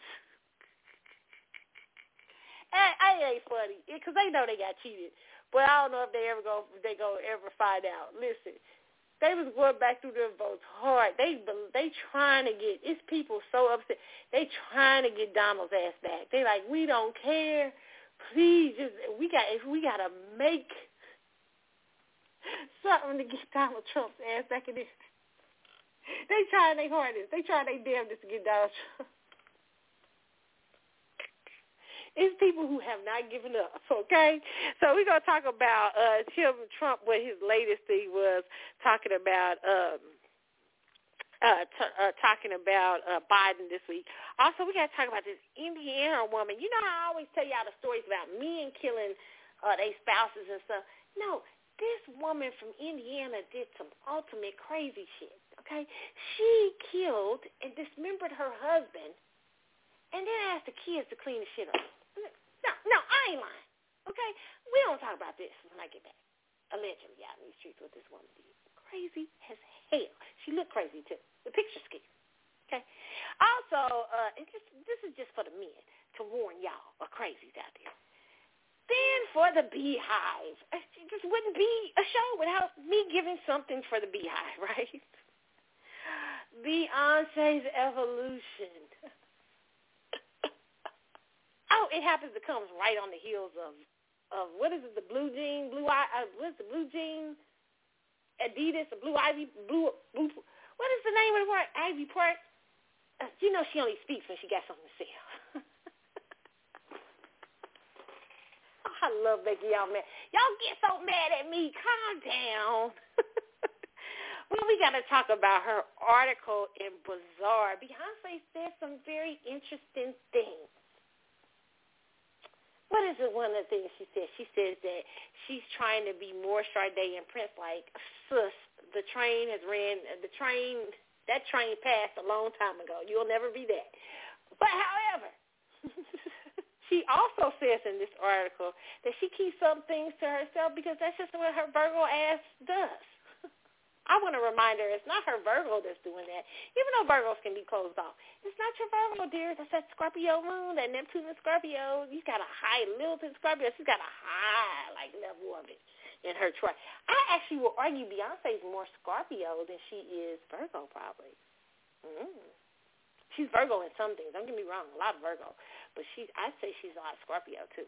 So we got to talk about um, Beyonce's article, Beyonce's evolution. It was some funny shit in the article. Made me laugh. she looked good though. I mean, she looked good. She Beyonce always looks good. I mean, Beyonce don't never not look good. Okay, for real, she looked great. Okay, but you know, we got to talk about the the the the the, the article because it was funny. I started yawning about the six, 56th paragraph. I was, oh, I was yawning because it was the same shit, different day. contrived Beyonce to the to to it doesn't seem like a natural interview is happening. You know what it seems like they gave her, they submitted her questions and she wrote down the answers like in speech form. oh my God, I can't wait to talk about this article. We're to talk about that when we get it back. And what's the other thing we got to talk about? Uh, McDonald's and Salty out here trying to act like Salty is eating McDonald's like that. No, she ain't. Is that her name, Salty? I said, they ain't doing nothing but gaslighting us. That girl ain't eating McDonald's and keeping that shape like that. Come on now. And then we got to talk about the earthquake in Haiti. Poor Haiti. Let me tell you something. Nobody has taken it on the chin. Like, well, no, black people in America have. We, but we a different beast. It's a different beast going on. But Haiti, God, just, I mean, the shit that goes. I mean, now it's an earthquake that happened. I mean, they just got a, they just got a president assassinated. They just had a damn coup almost, and now they have an earthquake killing. It's like, it's like when it it just don't stop in Haiti. It's like damn. So we got to talk about it when we get back. Haiti, prayers to the Haitian people. I look up to uh, Haiti Haitian Revolution. I think the Haitian Revolution was one of the dopest things that happened in history. Uh, Haitians were involved in a lot of great things in history, uh, but you know we got to talk about that and the, you know what's happening. I mean, this is not going to be good for them for that island. It's not. This is. We'll talk about that, okay? We'll do that, and then we'll also talk about how these how they trying to pressure y'all to get these uh, vaccines out in these streets, right? Okay, and you know, I ain't. I've always said on this show, your vaccine, whether you get the vaccine or not, is a personal decision. I, I you know, I be calling it the I am legend and stuff like that. But no, serious though. On a serious note, I'm not against vaccines. I just be liking to watch vaccines and see how they come about. You got to give it time and make sure you study it and understand it before you get it. That still won't tell you nothing. It's still crapshoot but I ain't saying don't get it, and I ain't saying not to get it. But we are going to talk about how they trying to put mandates and shit out. But meanwhile, there's buses of migrants being dropped off across the country, like three buses with people ain't being tested for COVID. A lot of people have been positive and stuff like that. If y'all care so much about stopping COVID, why are y'all letting people cross the borders? With no COVID test. And a lot of them, they said 50% of the people that have been crossing over have had COVID. They don't give a shit. We're going to talk about that and a whole lot more when we get back on the CC show. Meanwhile, let's see. What are we going to, um, what are we going to play? Oh, I have a song up. Oh, after 7. Yeah, I want you, okay? It's the CC show. I'll be back in a minute, minute y'all, okay?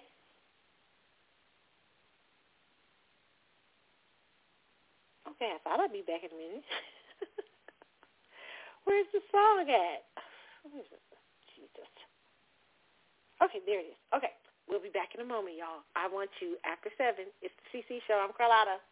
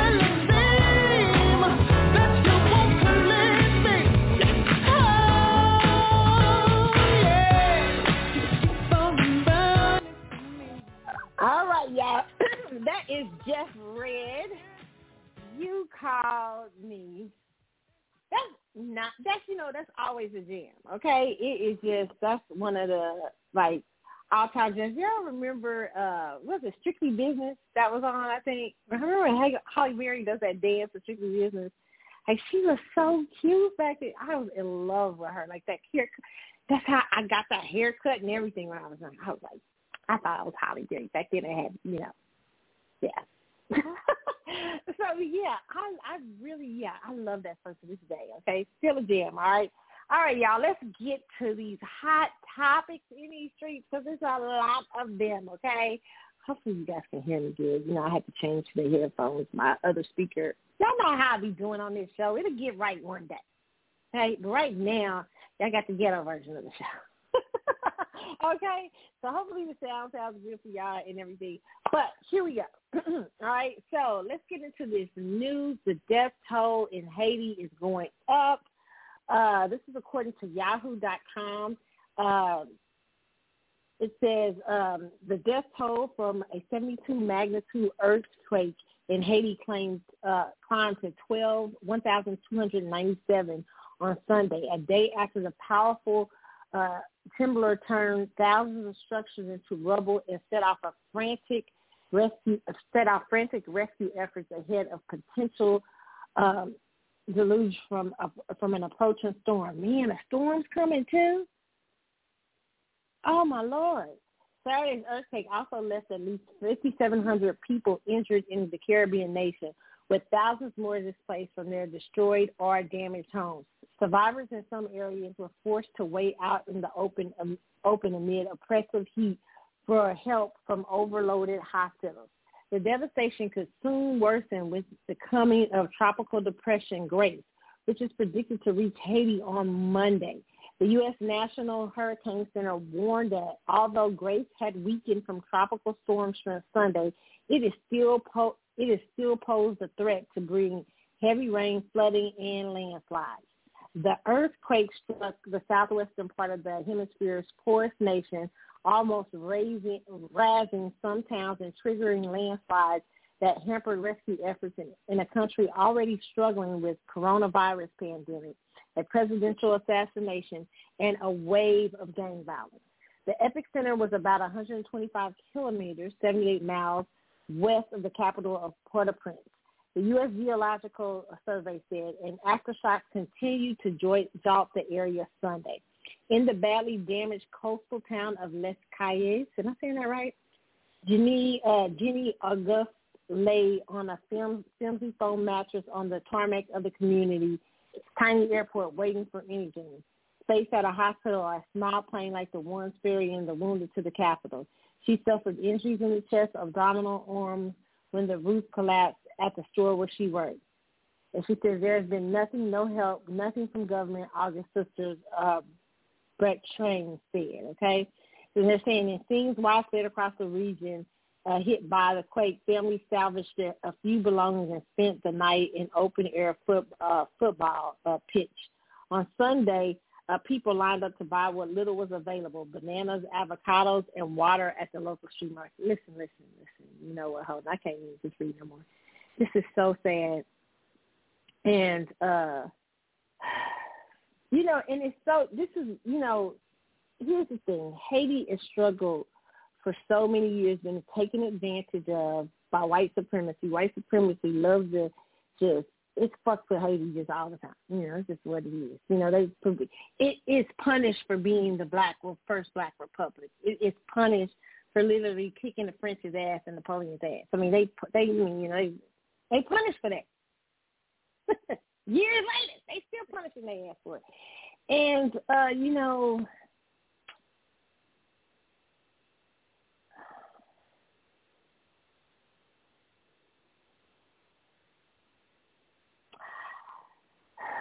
I to say too. I think that there there are some spiritual things going on too in Haiti. I mean, there's so many things. Um, you know, when a country is not only is this white supremacy able to overrun people that, you know, people in a country, but it also can put them at a spiritual deficit because you see so much turmoil every day, even though Haiti is a very religious and spiritual place. But how can you not be at a spiritual deficit when you're one of the front lines of white supremacy?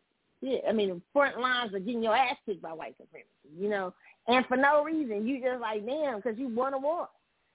that's what that's what I figure. That's that's my thing, and you know, that's my theory. And so, um,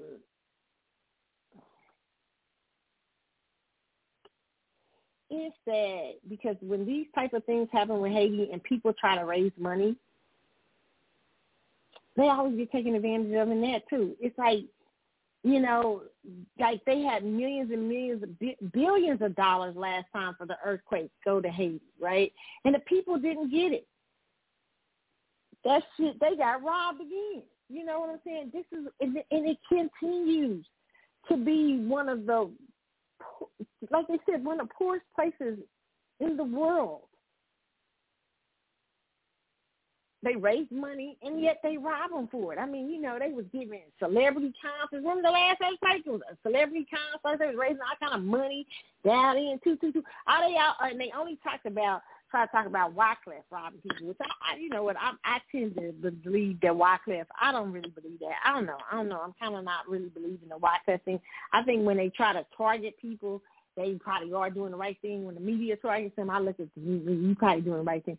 It's the who really was robbing them was these big charities, huge charities where the celebrities were dancing and performing and singing and and, and what was the giving money and shit, and they barely got any of that money alleged. this is sad. Just prayers for the people I hate. I mean, you know, just I don't, you know.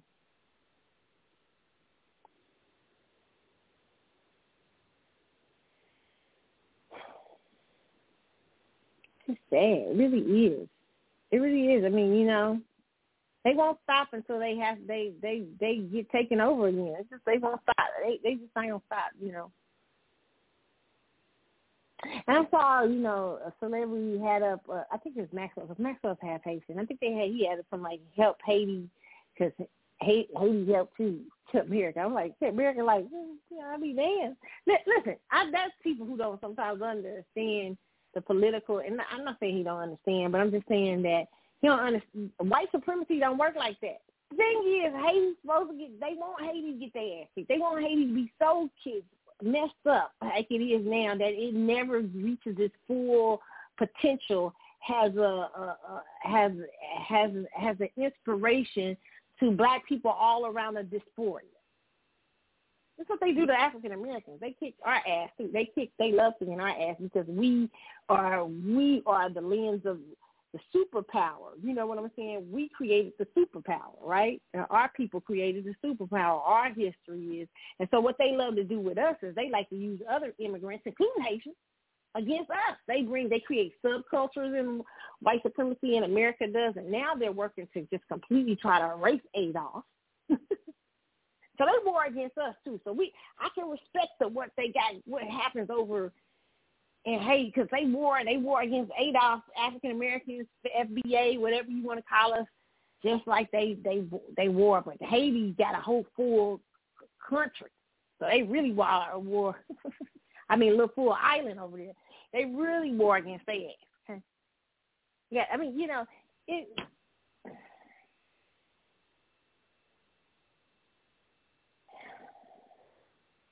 The only thing is why I tell people a lot of times with this places like you know in Haiti and stuff like that. Sometimes you have to find out what the local charities are in those places like that, and the reason why you do is because that that's where the money hits the ground and running. You know what I'm saying? If there's not a lot of corruption and stuff like that, that's where the money. But sometimes these big organizations are so full of corruption. Even the big ones that's funneled through America, different places, and they end up spending very little money in the places that need it, what they're running money, raising money for.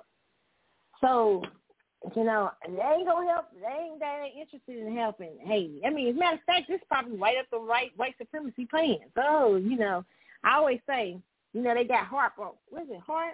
Is it HAARP? Y'all be laughing at me about HAARP. Don't laugh at me. There's a full show about HAARP on I'm like, uh-oh, Carlotta, here she come with a conspiracy theory. So yes, I am. I don't really know if it's a conspiracy anymore that people can create.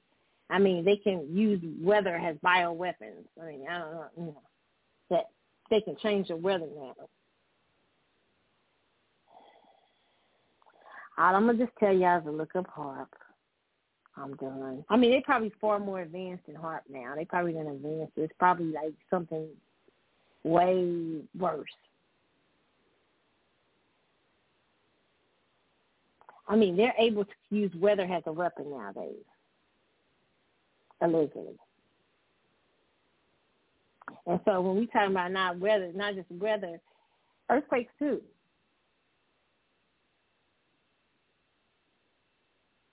Let me just leave it at that. I, and some people say, I don't want to deal with that conspiracy theory. Y'all better start dealing with them. Because the world is ran by some really evil ass people. It's some evil ass elite people out here that y'all we've engaged our infrastructures and our and stuff too. And these people don't have no mercy, especially for a place like Haiti. Okay, and they don't mind killing the people out genocide. They feel like there's some of these people are eugenics. They feel like there's too many folks in the world anyway, and especially black folks. And not tough black folks like they got over in Haiti. Well, got a history of toughness. And a religion that can bite. Well, a spirituality. Yeah. I I'm not gonna go into it, but I do believe y'all that they that that, you know they may be. I don't know. I just think it's this is so. Is, is it a coach? That's just weird to me. They just had lost their. They just had they they have all kind of problems going on politically, and now they get hit with this, and now a storm's coming. I mean, what more? What the perfect toxic ish, okay? Said just prayers for the people of Haiti, prayers because sometimes we often don't realize that, you know, there are people, human beings who are dying, who can't get help and stuff like that. You know, America, we over here, we spoiled over here in our ish so saying we we know we ain't that far from it because remember y'all last year y'all almost had the uh, toilet paper apocalypse up in here during COVID. So y'all ain't that far from acting a fool maybe one day of you know being uh, uh, like Haiti people having to buy a little bit of food they can buy. You kind of you can't imagine the magnitude they're have they're they're experiencing in a poor country. So, you know, please put prayers out and find legit, if you're going to give, find legitimate charities that will uh, really help the people of Haiti to get back on their feet and help people, uh, help them to get more help in the region, okay? That's all I can say to that. Man, very sad, all right? Uh, Donald Trump out in the streets. He wants Biden to resign. Donald Trump, Donald used to be said, Donald be telling the truth out here. Such a Gemini. He said this according to the New York Post. They said former President Donald Trump Sunday called on President Joe Biden to resign in disgrace over his handling of Afghanistan withdrawal from and other issues. Oh, Biden has got a mess. Joe has got a mess in Afghanistan. It's time for Joe Biden to resign in disgrace for what he has allowed to happen in Afghanistan, along with tremendous surge in COVID, the border catastrophe, and it is a catastrophe, uh, the destruction of energy independence, and our crippled economy, the former president wrote in a statement. The Taliban has rapidly taken control of the most most of the country and has has insurgent forces enter the capital city of Kabul, where U.S. troops have been sent to evacuate the embassy. Mobs of panicked people can be seen at the Kabul, airport, Kabul airport. I don't know if I'm saying it right. Frantically trying to see the city on flee the city on Sunday. Trump's administration had negotiated the terms of the withdrawal of U.S. troops from Afghanistan by May 1st. Trump even considered withdrawing troops from the region before leaving office. When the president announced that he planned to fully withdraw troops from Afghanistan on September 11th, the 20th anniversary of 9/11 attacks, he was slammed by Trump, who insisted Biden keep close, keep as close as possible to his own goal of getting troops out on May 1st. I made early withdrawals possible by already pulling much of the billions of dollars of equipment out and more importantly, reducing military presence to less than 2,000 troops from 16,000 level that was uh, there. Likewise in Iraq and zero troops in uh, Syria except for the area where he kept the oil. He said in an email to supporters in April, Republicans have blasted Biden for the current crisis on the country, where the U.S. has maintained a presence for 20 years. Um, uh, but he also said too, they didn't play, they didn't put the whole thing, but he also said he should resign because seeing he didn't win the, the election legitimately anyway. Donald Trump is a mess out in streets. And, you know, Joe is even more a mess. Uh, Joe Biden, it's a hot, it's a hot grease mess. Okay, he's just, I it, and he didn't he go on vacation after he didn't create this mess on the, around the world. He didn't went on vacation. His whole ass, his whole ass probably doesn't even remember uh, withdrawing anybody. be up here suffering. Y'all done, y'all, y'all done put in the CL president. I, I swear, Americans are special. Ooh, y'all went crazy with uh, Donald, and now y'all go see that. I, I don't know what y'all. you gotta love American people. Speaking of nuts,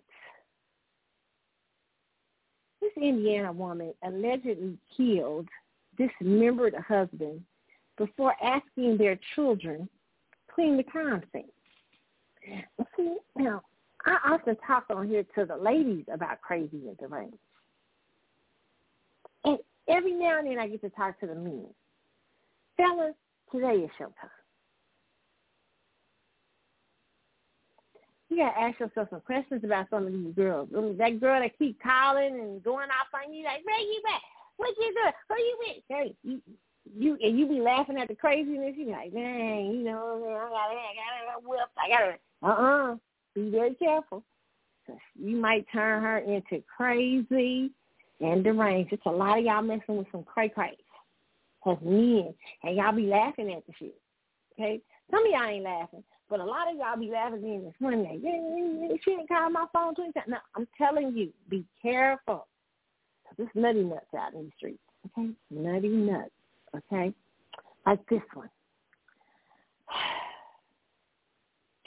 An Indiana woman, this is according to people.com, has been accused of killing and dismembering her husband for, before enlisting her two teenage children to help dispose of the body. That's a lot of, the name alone says it all. Thessaloncia Allen, a resident of LaPorte, Indiana, allegedly shot her husband, Randy Allen, inside an apartment in the city last week. Subsequently, she allegedly dismembered him and placed his body parts in a bag according to a probable cause affidavit. The affidavit alleges that she planned to place the remains in a car and light them on fire. That's a bright idea. Uh, according to the affidavit. According to the affidavit, police in LaPorte said a Michigan man told them that Allen, 34, showed him her husband's body in the closet of her apartment.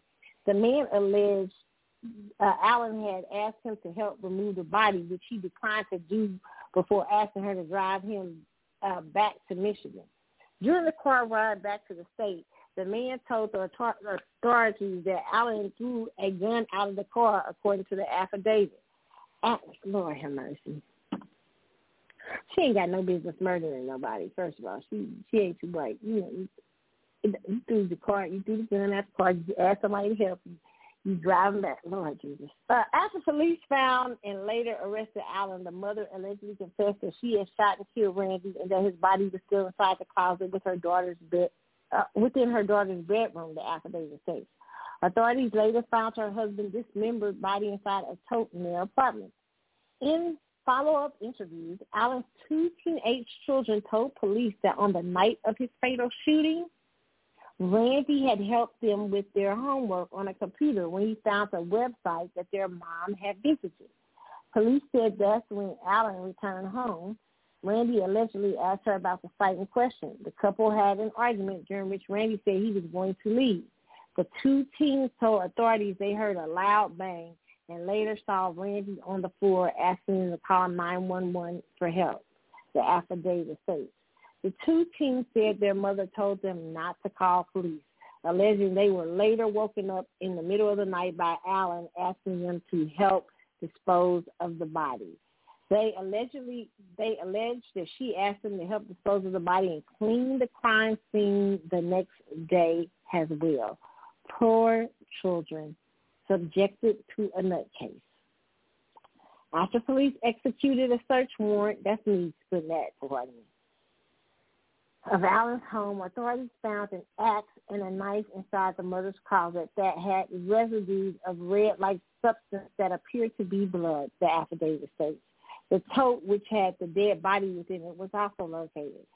Several handwritten notes with a checklist of things to do related to Randy's death were also found under a pillow in Allen's daughter's room. Police alleged in the affidavit. Allen faces multiple charges. This is going to be seen on, I know it's going to be on the ID channel one day. Uh, murder charges, abuse of corpse, child neglect. It's not immediately clear she entered a plea or retained her attorney. Listen, fellas, fellas, uh, listen.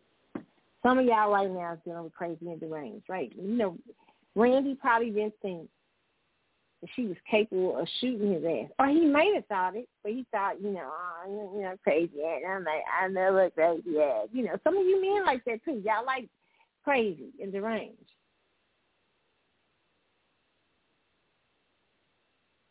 Y'all find it exciting.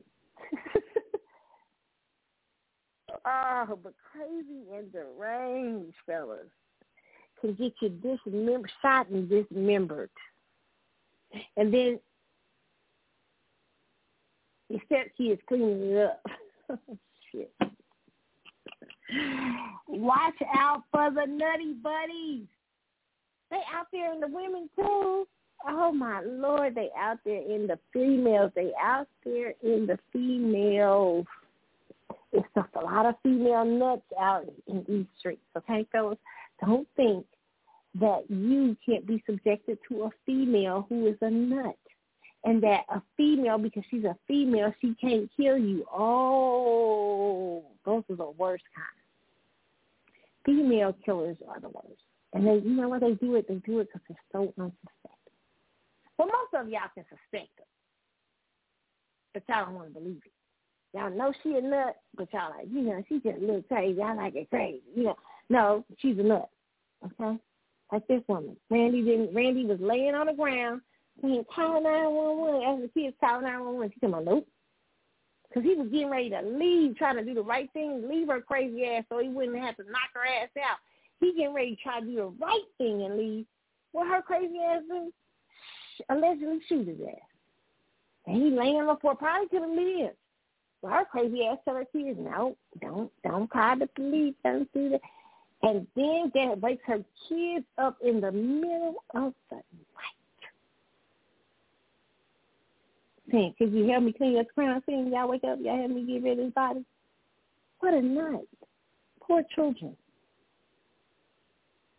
Fellas, if you are with a woman who's a single, you know, mother or something, always pay attention to how she has those raised those kids. Pay attention to that. I remember I had a friend, a good guy friend, and he was dating this girl who had a daughter, right? And he he he wasn't dating her that long. And I was like, you know, and he was telling me little stories and saying, you know, what you think? I said, I think she's irresponsible with her child. And he was like, what? I said, there's no way you ain't been, she ain't been knowing you that long. Yet you already coming over and hanging out and spending the night at her house. You already trying to act as a father figure to her cat, kid. Y'all ain't been knowing each other about three, four months. Any chick that would be that way um, undistant, like kind of too opening up her child and her thing, her thing and stuff. You got to be careful. You got to watch you moving too fast. And she's being kind of loose with a cat with her child in this day and age when there's so many crazies out here. You don't just expose your child to a man that you ain't known that long. He's like, dear, you know what? I didn't think about that. And he said, you're right. You know, I need to re re-examine how I'm seeing this because you know you you might like the cuckoo coochie coo pot, but she meanwhile she got you disrespecting the kid and, and the and the boundaries that should be in place for you when you're freshly in her life. You know, a kid should not be exposed to somebody that's two months. I guess that's my personal opinion. Yeah, unless you marrying them or something. It, it, it's just in this day and age, there's too many cray crays out there. So if a woman is loose, loose with her children and letting you get it close to her real fast, and suddenly you real children in a day and age where there's molesters out here, all kind of stuff, question her sanity because she could possibly be uh what's her name? Thessalonica. Thessalonica. She could be a Thessalonica.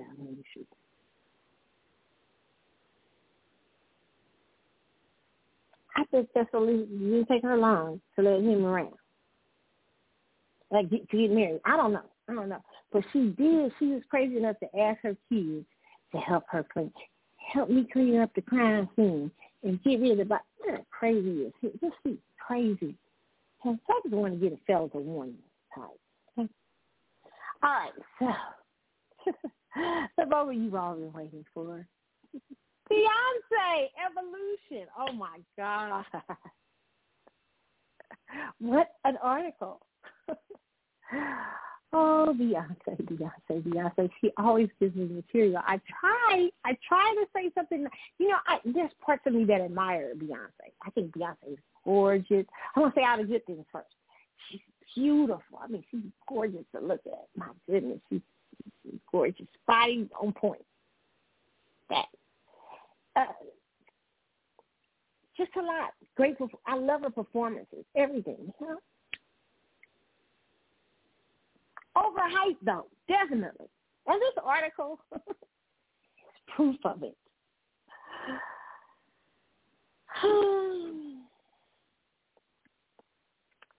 Let's start on reading some of Harper's Bazaar's little thing for Beyonce. Women born at the dawn of the 1980s were among the last generation to live an analog life and the first to see themselves reimagined in digital. Beyonce's childhood coincided with the rise of home recording equipment, video cameras, stereo systems that let you record your own voice, keyboards that let you find whatever sound you wanted, personal computers to synthesize it all. The girls before her had murals and the echoes of the trees and magazines with cartoons, approximations to reflect themselves. Her generation was the first to regularly, regularly experiencing the dizzy, dizzying accuracy of playback. It could be a destabilizing force. There's your voice as you think it sounds. And then your voice when it comes back to you after you hit record. Oh, look at this. They're trying to bring up like a little generational thing. Beyonce knows Carter came of age during that digital revolution. And knowing how to navigate the dissonance is part of her artistic superpower. Don't laugh. She has built her company, really, Parkwood Entertainment, into a media conglomerate that includes a fashion line, Ivy Park, she is now a mother of three to nine-year-old Blue Ivy, four-year-old twins Rumi and Sir, with husband Jay-Z. The iconic couple has just been named the new faces of Tiffany & Company, which was acquired earlier this year by LVMH and is relaunching under its auspices. And she is working on new music along with an array of other projects that promise to obliterate old boundaries and brought her further into uncharted territory. Beyonce is so cute. and whoever wrote this article is even cuter, okay? Ah. Is that what I sound like? Is that what I wanted to send into the world? These are questions she answers anew. Each decade of her life, now 40. Has Beyonce, is she 40? Is it 40 or 45? No, I'm not kidding. Hey, she's the kid that's. Didn't she say she saw the thriller premiere on one of these TV? This is always what made me question Beyonce's age. I didn't question Beyonce's age, and if she's 45 or something, that's good too. There's nothing wrong with that. But where I question Beyonce's age is where she is on this video about Michael Jackson.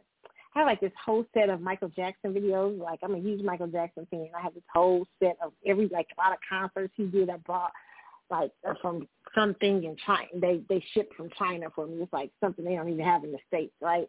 It's all his concert footage and everything that he did overseas. It's like probably five or six concerts and. But there's this one thing where Beyonce and them are on talking about Michael Jackson. And Beyonce says, when I was little, I had a thriller jacket. I was like, really? Weren't you born in like 85 or 86? How'd you have a thriller jacket?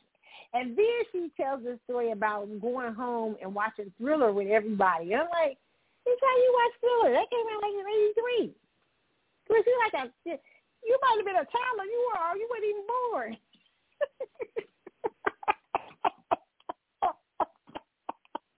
you always, she's funny. Anyway, oh, let's hear Beyonce. You turned 40 on September 4th. Reflecting on your life so far, what has each decade taught you? The first decade of my life was dedicated to dreaming because I was an introvert.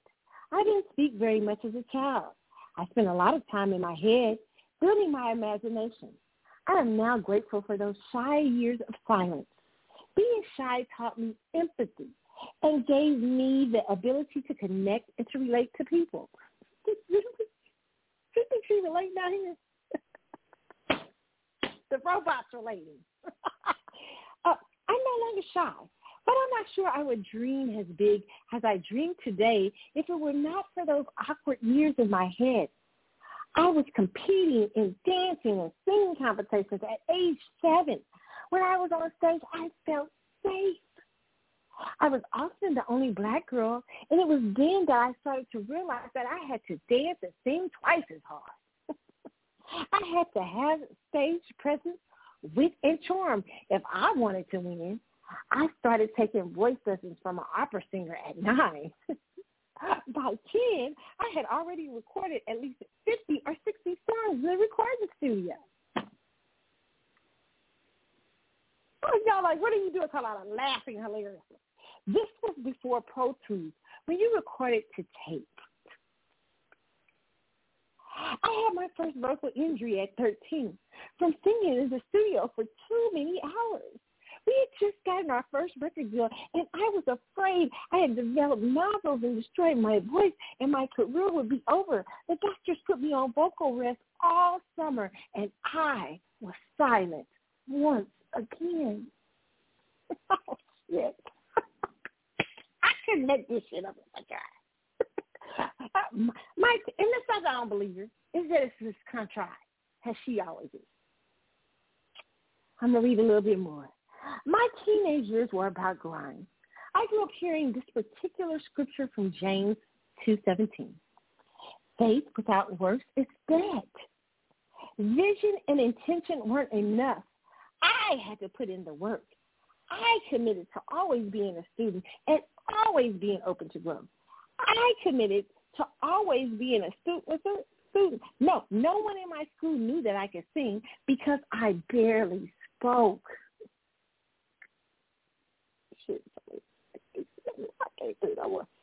My energy went into Destiny Child and to dream of us getting a record deal and becoming musicians. If something wasn't helping me reach my goal, I decided to invest no time in it. I didn't feel like I had time to kiki or hang out. I sacrificed a lot of things and ran from any possible distraction. I felt as a young black woman that I couldn't mess it up. I felt the pressure from outside and their eyes watching me for to trip or fall. I couldn't let my family down after all the sacrifices they made for me and the girl. I can't stop. I gotta stop. I grew up fast. I wanted to break all the stereotypes of the black superstar. Oh God, here we go. Oh, this is when I start yawning. Whether falling victim to drugs or alcohol or the observed misconception that black women were angry, I knew I was given this amazing opportunity and I felt like I had one shot. I refused to mess it up, but I had to give up a lot. Then she goes into her 20s. Oh, God, it's just long. And it's just a dissertation on herself. And I understand they're asking her to describe the decades, but it's a lot. It sounds like a long-ass speech.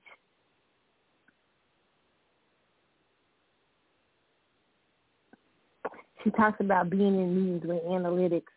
And I was told the research discovered that my fingers didn't like it when my when my photo- photography was black and white. They told me it wouldn't sell if it wasn't in color. This is Beyonce trying to prove she's something more than what she really is. Okay, listen. I read the article much to my dismay. and um she goes through every decade.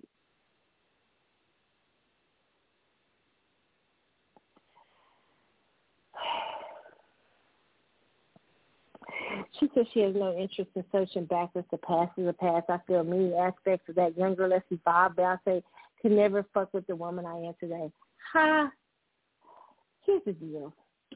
Uh, and the Virgo thing. This is what she talks about the Virgo thing, and uh, she says she's been intentional about setting boundaries between her stage persona and her personal life. Uh,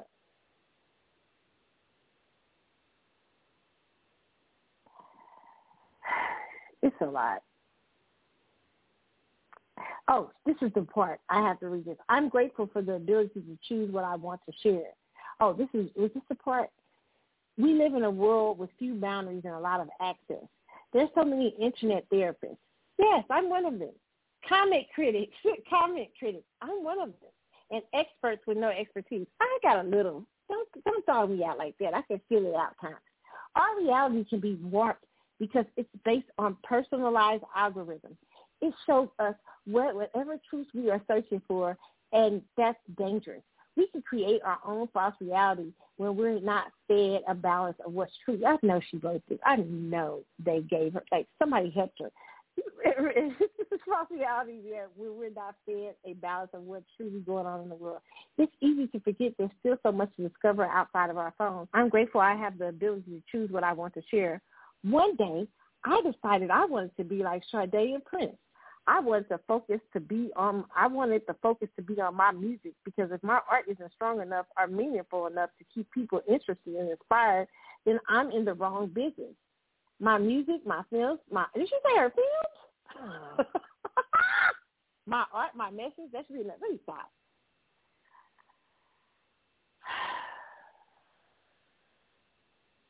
This is what's wrong.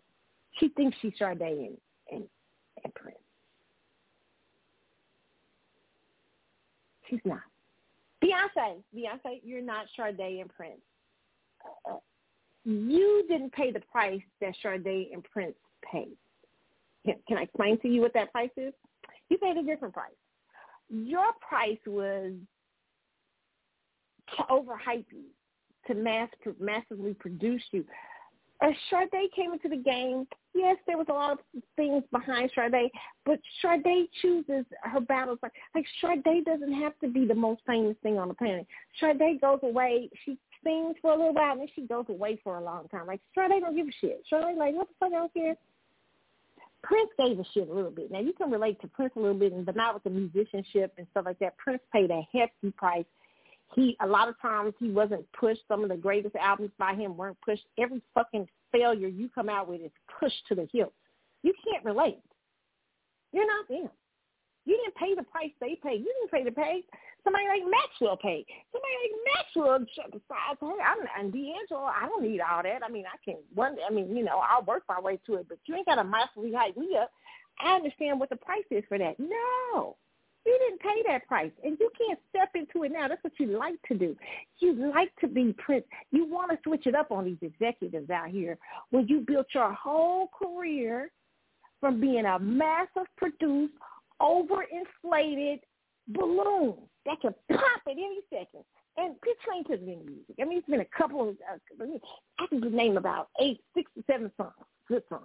Michael Jackson without the thriller. That's what you focus on. And now you're giving this big dissertation. I know you worked hard. I believe that. I believe you was working hard you was I believe that was working hard. Uh, I'm sorry once again. I believe all of that. Okay. But you did not pay the price of a Prince or a Sade. You will never, ever, ever, ever, ever, ever, ever, ever be Prince and Sade. And that is okay. It's okay, Beyonce. They're not gonna let you be it either. You know why they're not gonna let you be it? They're not gonna let you be it because they put so much money into hyping your overinflated ass. You're gonna have to sell some socks and some shoes, some Ivy Park, sell some Disney movies, some oh, you might have to sell about two or three more Disney movies because Black is King went to the you know, didn't do well. Uh, you're gonna have to work hard for this overinflated shit, right? Like, like, can we be? Oh, oh don't get mad. Be hot. Don't get no, no, no. Don't, don't, don't get mad. Don't start cussing me out. Listen, listen. I'm telling her. I'm telling her a bit of truth that she needs. She needs it.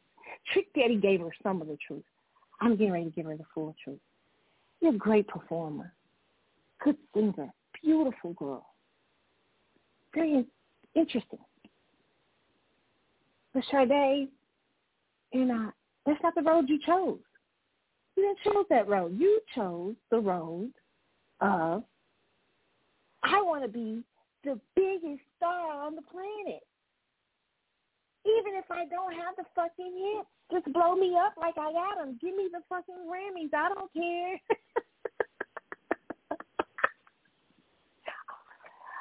I just want to be big. I don't care. And I'm gonna we're gonna make it look like you're working real hard because you are. You are working real hard for all that fame. It's just unfortunately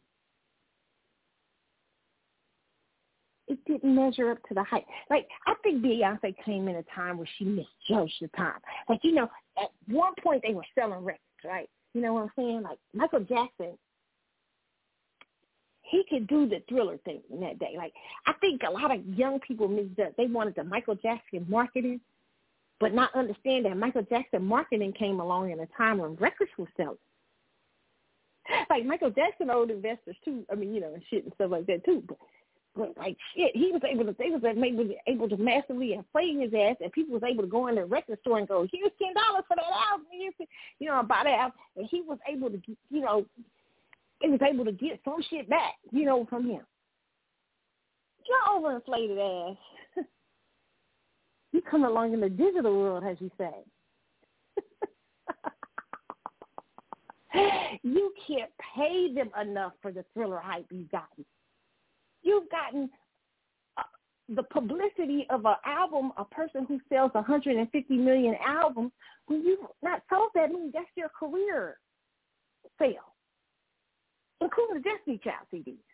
But yet they give you the inflation and the market value, which you really aren't that, of the of a Michael Jackson, but you ain't got you ain't got the Michael Jackson shit behind you. Like it's fucked up.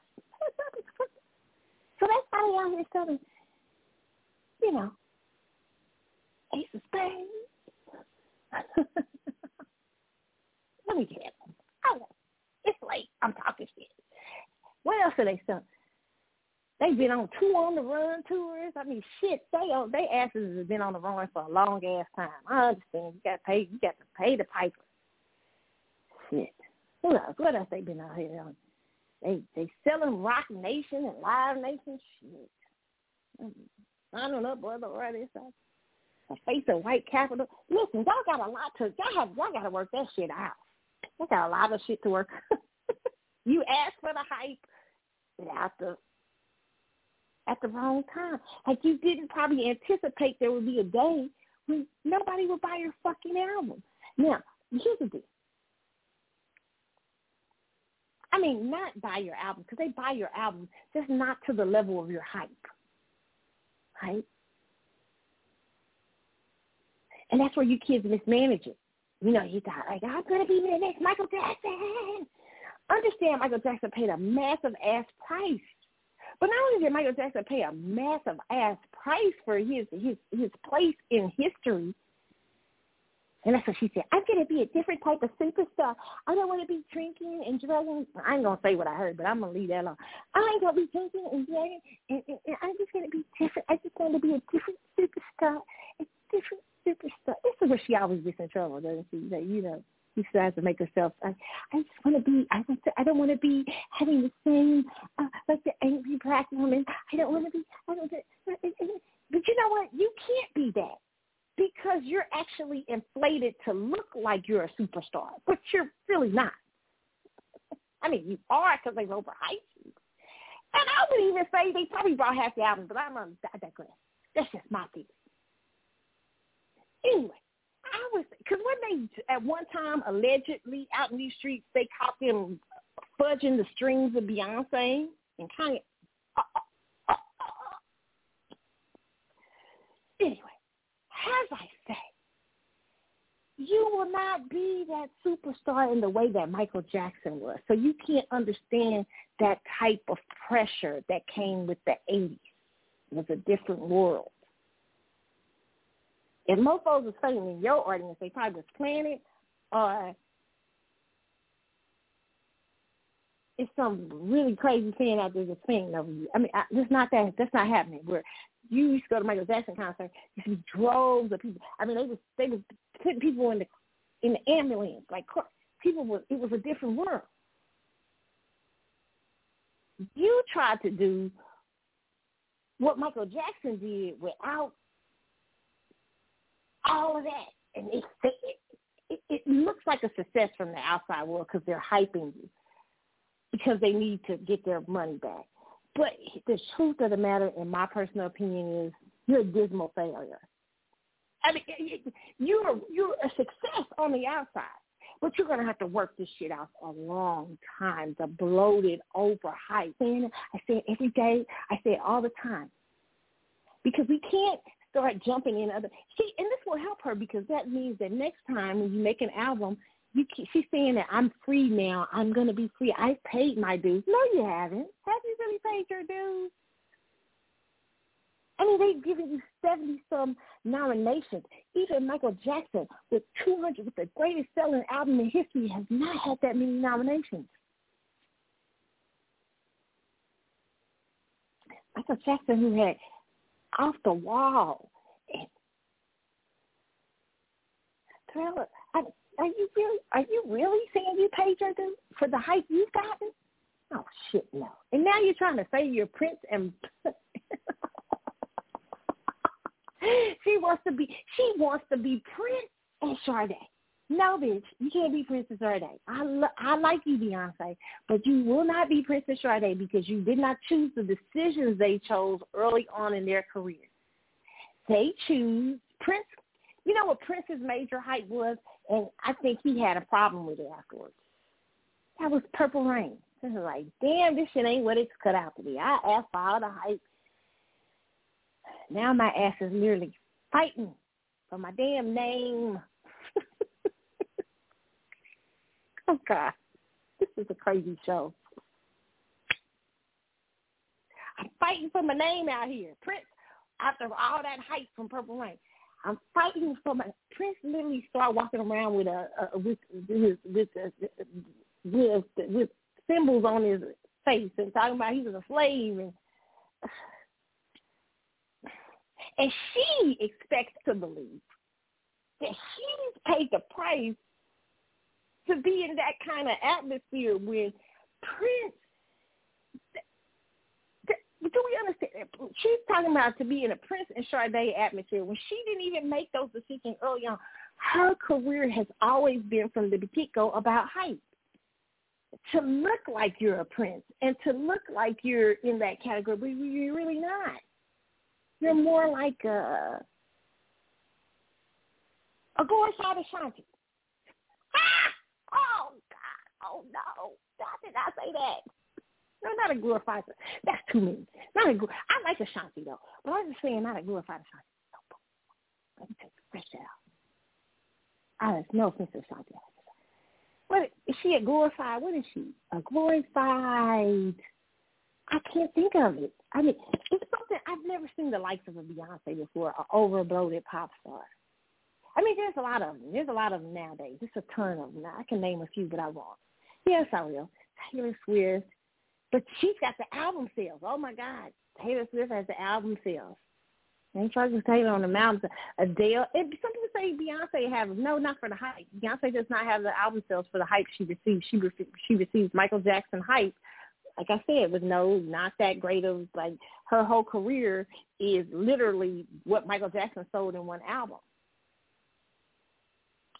It's you, you know I don't think that the young people out here understand that there is literally like you when you when these people ask for these massive publicity, when they ask for these massive pushes of of for an artist, that they pay for that. There's a lot of things entangled. When they sign big contracts, a hundred million dollars, or when people are signing them and paying them, uh, those are like investors. They expect to get something out of you. And if you're bloated and a lie, kind of, they don't get back to return. So you end up literally, she, she's thinking, Beyonce saying in this article, I paid my dues, I've done everything. I'm now I'm going to break some rules. No, she isn't. She's going to do exactly what the fuck they tell her to do. Beyonce, bitch, you're not going to, you're going to break some rules. You're going to shake those asses next album. We ain't going to sell no Black King shit. Damn that lemonade shit. What was that first album? What was that? B-Day and Crazy in Love? Can we go back to that? what's the, what's the other one? What was the biggest selling album? If you like to put a ring on it, can we capture that a little bit? Don't laugh. Don't laugh. She is not. Listen, the least she the the person who least has the the most hype person in history has no control of her career. I I I don't believe it. I don't believe it. I don't believe it. I don't. She could tell me that twenty times. I say no, you don't. You're too overhyped. You're too overbloated. Prince Prince didn't even. Prince who was Prince who was selling records. Prince who was a worth the hype. Prince who Purple Rain did really well. He was he was talking about he was a slave let alone you who's overhyped. Now, Sade, artists like Sade and Maxwell and D'Angelo, the Tamias of the world, um, you know, they do it right in some ways. I mean, we often think the most powerful artists in the industry are these overhyped, bloated bags that are pop stars and get a lot of publicity, like Michael Jackson hype, and we think they're so powerful that they run around telling them, look, look, look, they they got own Black Nation, they own it. Yeah, they look, they they they, they own uh, this and that. They when they really lot of times they be the face of white capital. We think that they like the most powerful, but I would say the most powerful are actually the Sades the D'Angelos, the Maxwell, the people, the to me, the people who don't need the overhype. They want to move in their career as they should. Like, like, it doesn't mean they don't receive hype at some point or they haven't received it, but it's just enough. Like they don't want to be overly bloated because they understand the dynamics of that shit. Like, right, right like you know, I you hear a lot of them artists talking like artists like them talking code, like I need to go away and live my life, my personal life, you know, and stuff like that. I I just want to go away, you know, and and and, and you know, and I gotta, you know, I just gotta live something. No, they don't. No, they don't. What they saying is, my ass don't want to get caught up out here. It's a lot. These big ass superstars, they got a lot. Of, they they pay a hefty price to be up there doing the shit they do, and I want to maintain some control of my shit. And the only way I maintain some control of my shit, less is best. So we be looking at the Beyonce's of the world with her overhyped, overbloated self, and we think, oh, she's so powerful. No, she's not powerful. The artists that are powerful are truly those those those ones that that still have some control of themselves. I'm not saying Max and all them do because they they they're they're on major labels too, but there is a different level. They've made different choices in their career, and what I mean by that is they have chosen to concentrate and focus on their artistry. They've chosen not to be massively produced, not to massively. I tease on here all the time about Maxwell bringing out his new album because that's my favorite artist. I'm like, where the fuck is the album, Maxwell? Blah, blah, blah, blah, blah, blah, blah. But I really just be teasing. The truth is I understand why he does that. It's a beautiful thing. It's very mysterious. It adds to his allure. He might irritate the hell out of his record company and all that stuff. But he, he talking about somebody who can use the overhype machine and go for it because he got the looks and everything. He could do that shit. He could really do that shit and be really like an overinflated piece, you know, out there, you know.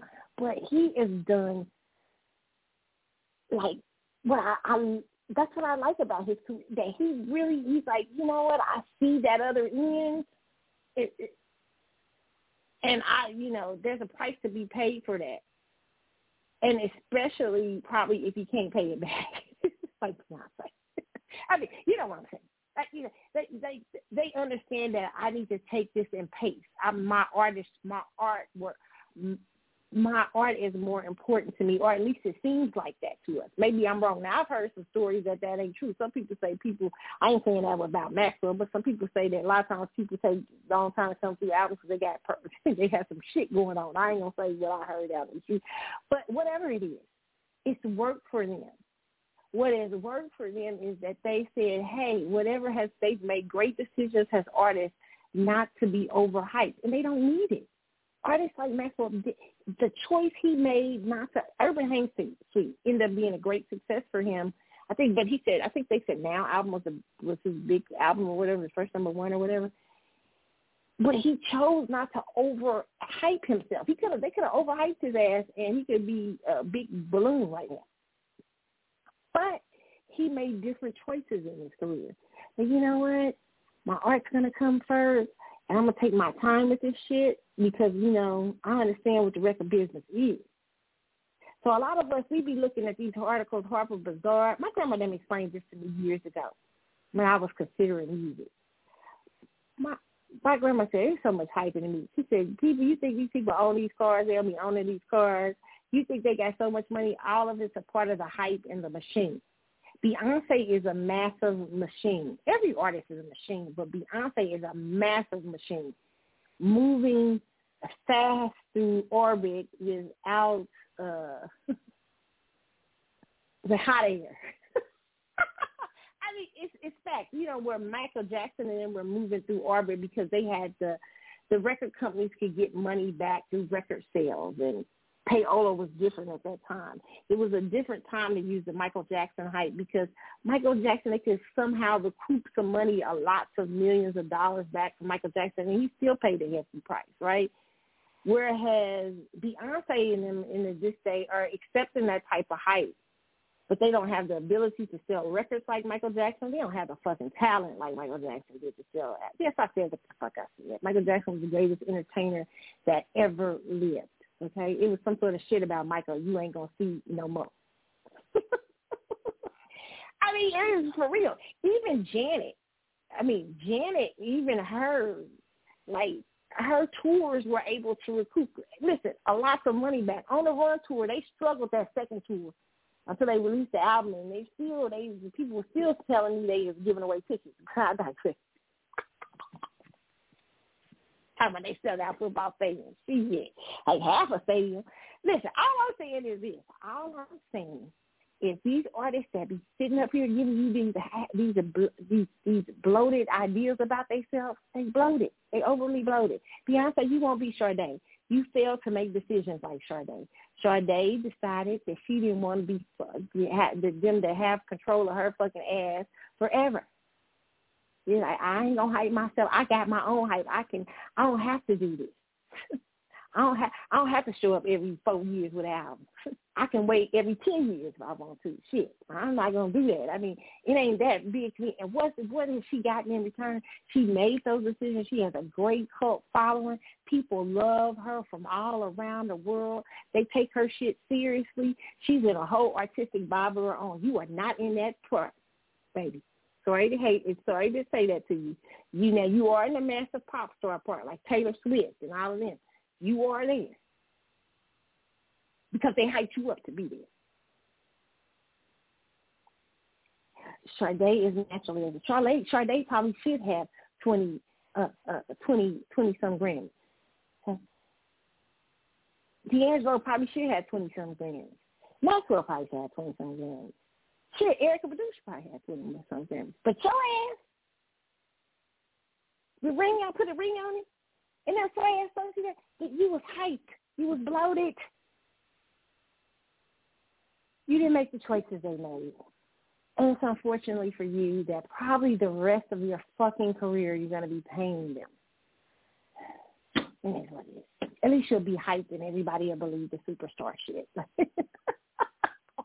oh, tonight I really made them mad. Okay, I'm done. The next album might be a thriller. Who knows? Maybe they'll go to the record company and invest and in buying about twenty, forty million. you know the little tricks they do. If you download a certain so you get Beyonce's album for free. and then they put him in record sales. He actually sold 50 million albums her first. they gonna do, and all you do is end up more and more in the hole for them for overhyping your ass again. You should just t- taking your maybe maybe no Matthew had it in the bag. I have a theory. Shall I share ending this Beyonce dissertation I have tonight? My theory is that the rumors was that Live Nation, I don't know what the actual deal was, but there's always several different rumors out here. But the rumors were that, remember when Beyonce was doing well, like she was like moderate, what was it? was it the Crazy in Love? Like, not that Matthew didn't pay some shit, right? You know, have wasn't over blatant bloating ass and stuff. He's sitting on the Grammy Award. That's just my personal opinion. Okay, my theory. But the rumor was that Nav Nation came to him, you know, wanted to get a piece of the, you know, get involved in helping the touring or whatever. And he's like, I don't need to. I did, I did this shit on my own. That's the alleged rumor. I, we don't need no middleman. Allegedly out in these streets. That's when she wasn't selling out like you know, uh, uh, uh, uh, uh, uh, like a concert hall. I mean, she does. She would do half a half a. You know, she she would her numbers were she was real popular, but her numbers still weren't. You know what I'm saying? Where they should be. So what I figure is what happened is, you know, she had a man she was interested in, Jay Z. He was in with Live Nation, and they made her an offer she could not refuse. Great touring, more touring money, more this, more that, more that. Oh, more more bells and whistles. Oh my God, we'll make you the biggest entertainer in the world. She bought into the shit.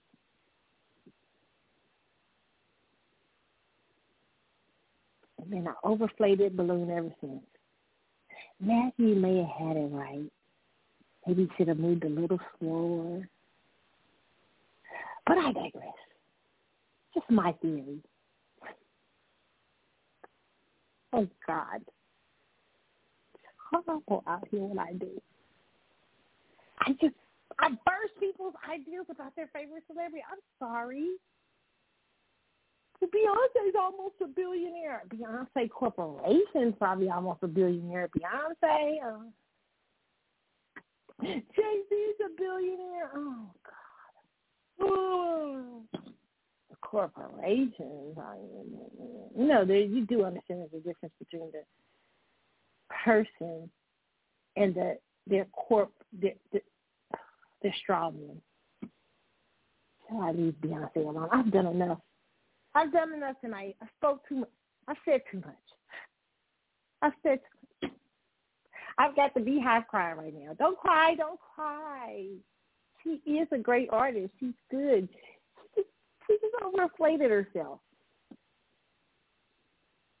Took all those awards that she didn't deserve, all those nominations that she didn't deserve. Just like, I just want to be. I just want to be big like a Jackson. I want to be. I want to be big. I want to be. I want to be famous. But Sade didn't want that. She chose not to. You'll never be Sade or Prince. I just want to let that be known. Put you there and over hype you and inflate you there. But you won't be real. You'll be an overinflated balloon amongst the real ones. and that's my dissertation on Harper's Bazaar. There was some moments in there though that you can gather, like working real hard. I do believe Beyonce's a hard worker. I said I'm going to end this with some good things. I think she's a hard worker. I think she's been working hard since she was a little girl. I think that she's put into her talent a lot. And I can relate to Beyonce on certain parts. It's about being quiet when you were a child and being a, a introvert. I get it. I get it with Scorpio.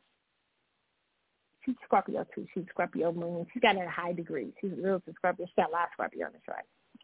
Miss Scorpio. I'm a Virgo moon too. I get her. But I also see the dynamics of her like that beautiful kid, you know, that grew up and then they made a deal like with the devil. The devil is like the over the music industry that could overly inflate you. But then in the end say, Remember you signed your name in blood, we own your ass. I mean, I'm not literally talking about what you Illuminati people talk about out here. That's not what I'm saying. I'm saying where they sign your name, like we own you. Like you remember remember those Grammys? How do you think you got nominated? Get the press packets and how did you think? oh, let me stop. You unravel the deals with the devil? Well, I believe you can. It'll be hard on her though. She's so used to the fame what's that song her and Jay Z had out? The Hollywood song? Yeah. Life is blinded by the action you need that Hollywood. Wants you. Uh, uh, what is that song? But you can't something. What is it? What do you do? She's talking about herself. You want to touch it. Come to my place. She knows that she's too addicted. She can never be that. Too addicted to the light cameras. Most people are who like that kind of thing. Hmm. But not at her, not at the price of what she paid. She's paying a different price.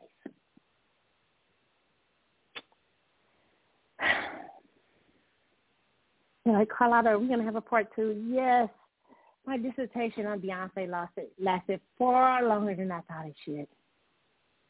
She just pissed me off by saying she, she was trying to be Princess Sade.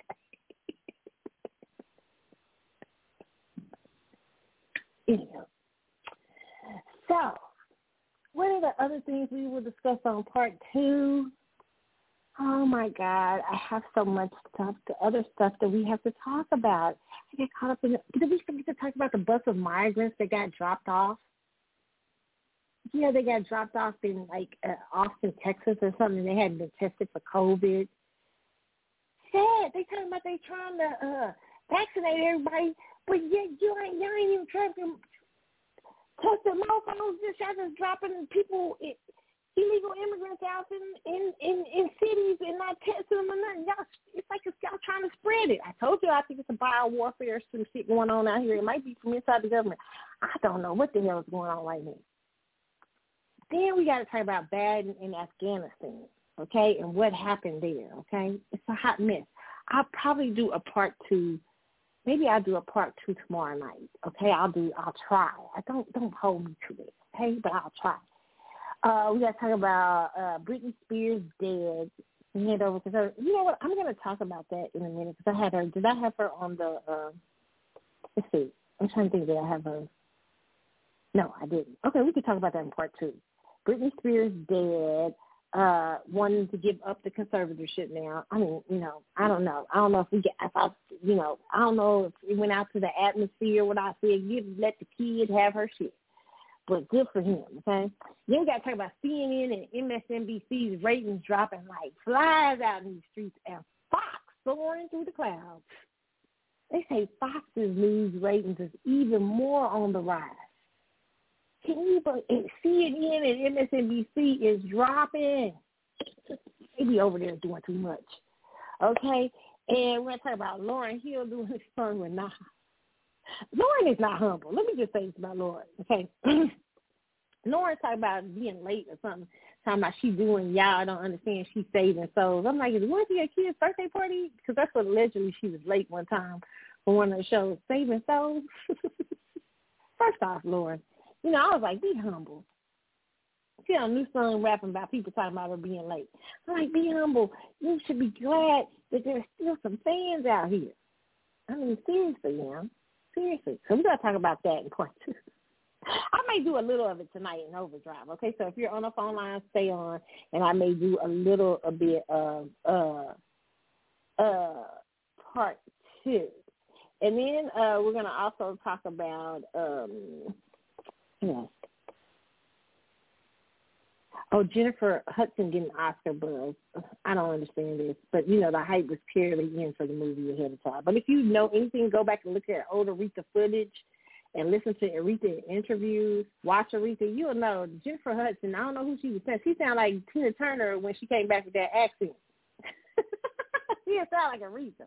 Well, anyway, Johnny Depp said he was shut out by the industry. We're talking about Nicki Minaj getting sued. We got so much more show to talk about. I got caught up in Beyonce evolution. Oh, we got to also talk about Jay Z and Will Smith too. Okay, so I'm gonna do what we're gonna do now is go to into overdrive. It's for those of you who are listening to my voice and you're on listening through the computers, I'm out. You guys have a wonderful weekend. For those of you who are on the line, stay on the line, and we'll do a couple of the stories in overdrive, okay?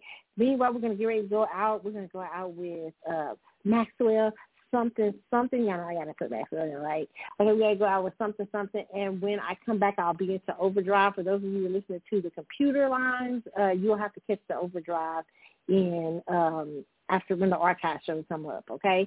So meanwhile, uh, for those of you on the phone line, stay on and you can hear a couple of stories. Okay, One going into overdrive. I'm out. See y'all. Have a good weekend. I mean, have a good week.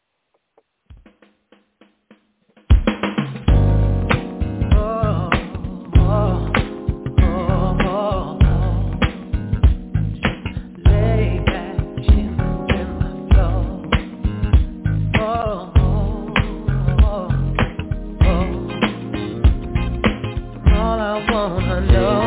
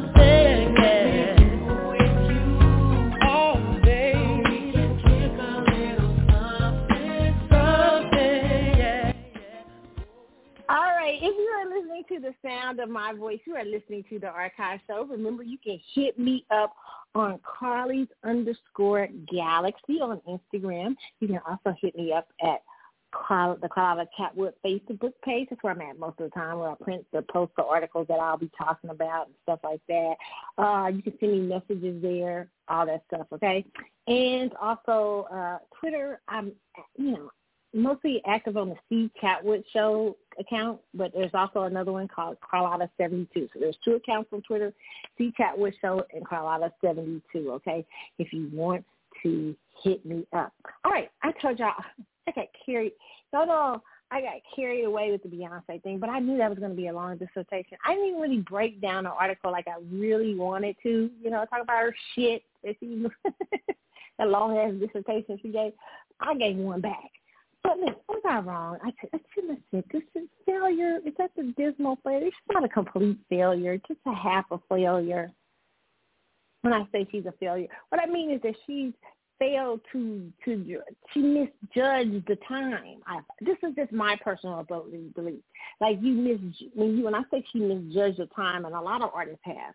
I think a lot of artists misjudge the time with record com- with record companies, not understanding the digital age was coming to be, and that they a lot of these people tried to pay for Michael Jackson hype, but could no longer do what Michael Jackson did. It's almost like they got robbed by the record companies. I mean, not just record companies, but all this. It's just so much overhype that goes into uh that went in I don't I don't think people understood what went into Michael Jackson was a different time. And I think that a lot of these a lot of these artists like Beyonce came up hoping, dreaming to be the next Michael Jackson, but not understanding that the time was a changing and a turning and that uh it would be a time when there was you could no longer just depend on record sales and everything and concerts to get you through uh, now you have to have branding and everything because the digital age has changed the game. And if you have accepted uh, a lot of the trinkets and false narratives that come along with just wanting to be famous and huge and a big star if you accepted those little trinkets like that, I mean, Michael Jackson wanted it all, but Michael Jackson had a sense of where he could he could he could deliver on it, and he still had a hard time. Prince could deliver on it, still had a hard time. Beyonce not so much. That's why she has to do so much. She's so overinflated. I think this is the first long rest I've seen her have. Was she? Has she really been resting? I mean, she's selling that blue ivy shit. I mean, I mean Ivy Park shit. I mean, she's not really resting. Yeah, I'm sorry. I'm talking about her ass. Like she, she doesn't. She, she, she can't be Sade or Prince. It's not. She's not that type of artist. She hasn't chosen her music first. She's chosen the hype first, publicity machine, and that's unfortunate for her. And that's the kind of landscape she finds herself in. Anyway, let's go and say, uh, you know, she didn't be nothing. she didn't be Alicia Keys. I would say, listen, I would say that Alicia might have been what people call an industry plant. Like her might even be that. Her better be careful too. Her be careful. Be careful because I see you buying a lot of hype already. There's a lot of hype around you. I hope you can pay it for it. Don't do it. Don't overdo it. Take your time. Um, so I say all them features and stuff. Stop that shit. Stop it. Stop it. Let let some things be sacred. And I think a lot of kids are going to misinterpret that growing up wanting to be the next Beyonce, but not understand it's a, overinflated balloon. that if you stick a needle in it, it's just going to pop. Uh, you know, uh, a lot of artists choose just don't choose that way. It's just a lot to that. It's a lot to that game, and you have to make sure that you can deliver. And if you can't deliver, you end up caught the fuck up. Okay, so this is yeah, and I just. hmm Let's get into the other stories I wanted to tell y'all about this week. Okay, it's such an interesting dynamic though with Beyonce. I love to hear some take on some like some real record, gritty record executives that want to tell us the, like the real ass truths and record industry people. like like what the massiveness of what that is. Oof. Anyway, okay, so we were talking about. Oh, I forgot to talk. Nick Cannon thinks it's okay to father all them kids. Yes, he does. Yes, it's a damn shame out in these streets. Okay, it's a damn shame how Nick is just falling. Nick is just falling. See, a lot of men think if they can afford a lot of these kids, they think it's okay. And I'm not gonna. I'm gonna talk about this more in part two. But they think it's okay because they can afford these babies to go around impregnating women. He even kind of made it sound like it was these women. It's they, you know, they know what's going on, and it's just shameful because what people don't understand is when you bring children into the world, you have to uh, establish relationship with children. And, and and it's to be hard for a man like Nick Cannon, who is a busy man already, and who's in show business, to give that devote that kind of time to ten and twelve children or seven and eight children. It's unrealistic, and it's sad because you leave the kids, and especially when it's not one woman, you leave the kids in a peculiar place, in a place for them to be damaged. It's just so sad. You know, I just think Nick is an idiot after hearing him on that interview. And I'm so surprised because I, Nick Cannon has always been one of my favorite people to listen to, but he's become the last few years to sound idiotic. Crazy, right? So we're going to talk about him tomorrow, okay? Uh, Lizzo, we're going to talk about her breaking down over the hate she's receiving for her and Cardi B video. I don't know what's going on there. We're going to talk about that. Um, it's just CNN, uh, the CNN, the conservatorship with Britney Spears. Uh, McDonald's. We did we talk about McDonald's and Salty? I don't know if we did with them out here gaslighting, talking about Salty selling these McDonald's. Uh, got her walking around here like she's eating hamburgers and fries and large coke. and I'm like, uh-uh. We know she ain't eating no hamburger, fries, and Lord's Coke. Y'all cut the bullshit out. Now, come on now. When you have a hamburger and fries and a Lord's Coke, like once a, like if she was on there with a grass burger, I believe her. I don't believe you. So she wasn't. She's not a good pick, person to pick for your spokesperson, McDonald's. I don't believe she's eating French fries with sauce on them. And please gaslighting McDonald's is doing, trying to make us think we crazy out here by thinking Salty is salty or whatever her name is, is eating French fries and not gaining her weight and stuff and, and, and hamburgers and shit. And that big ass you said big ass miss she has? Come on now. And then ain't got nothing to put a coke. She probably ain't, ain't seen a Coke in years. A Coca Cola box, a big drink like just hideous. They should used her to sell a healthy meal or something like that. It was crazy. I don't know. I'm, I'm over it. Okay. Uh, let's see what else. I was saying I'm going to do a couple of stories, but I really want to save y'all the stories. I think I'm going to save it. Oh, um, let's see. What's the one? I'm trying to think. Is there one? Oh, this is one I think we can we can talk about. Lollapalooza called a super spreader. Now listen to this article. I want y'all to hear this. This is interesting, okay? Because at Lollapalooza in three days, okay, they had over 385,000 people show up at this event in Chicago, right? And uh, they are saying that it is a super spreader. Now listen to what. This is why you when you know the media, a lot of times people don't read or pay attention to what the media is saying. You just start taking a word and just really don't be, you know, people don't really hear them. But this is an article from uh, VanguardDailyNews.com. It says 200 COVID-19 cases linked to Lollapalooza so far, Chicago officials say, okay? Says Chicago's top health official announced Thursday that roughly 200 Lollapalooza attendees have tested positive for COVID-19 so far in the aftermath of the four-day music festival but she said there's no indication the controversial event was a super spreader because a lot of people are running around saying it was a super spreader.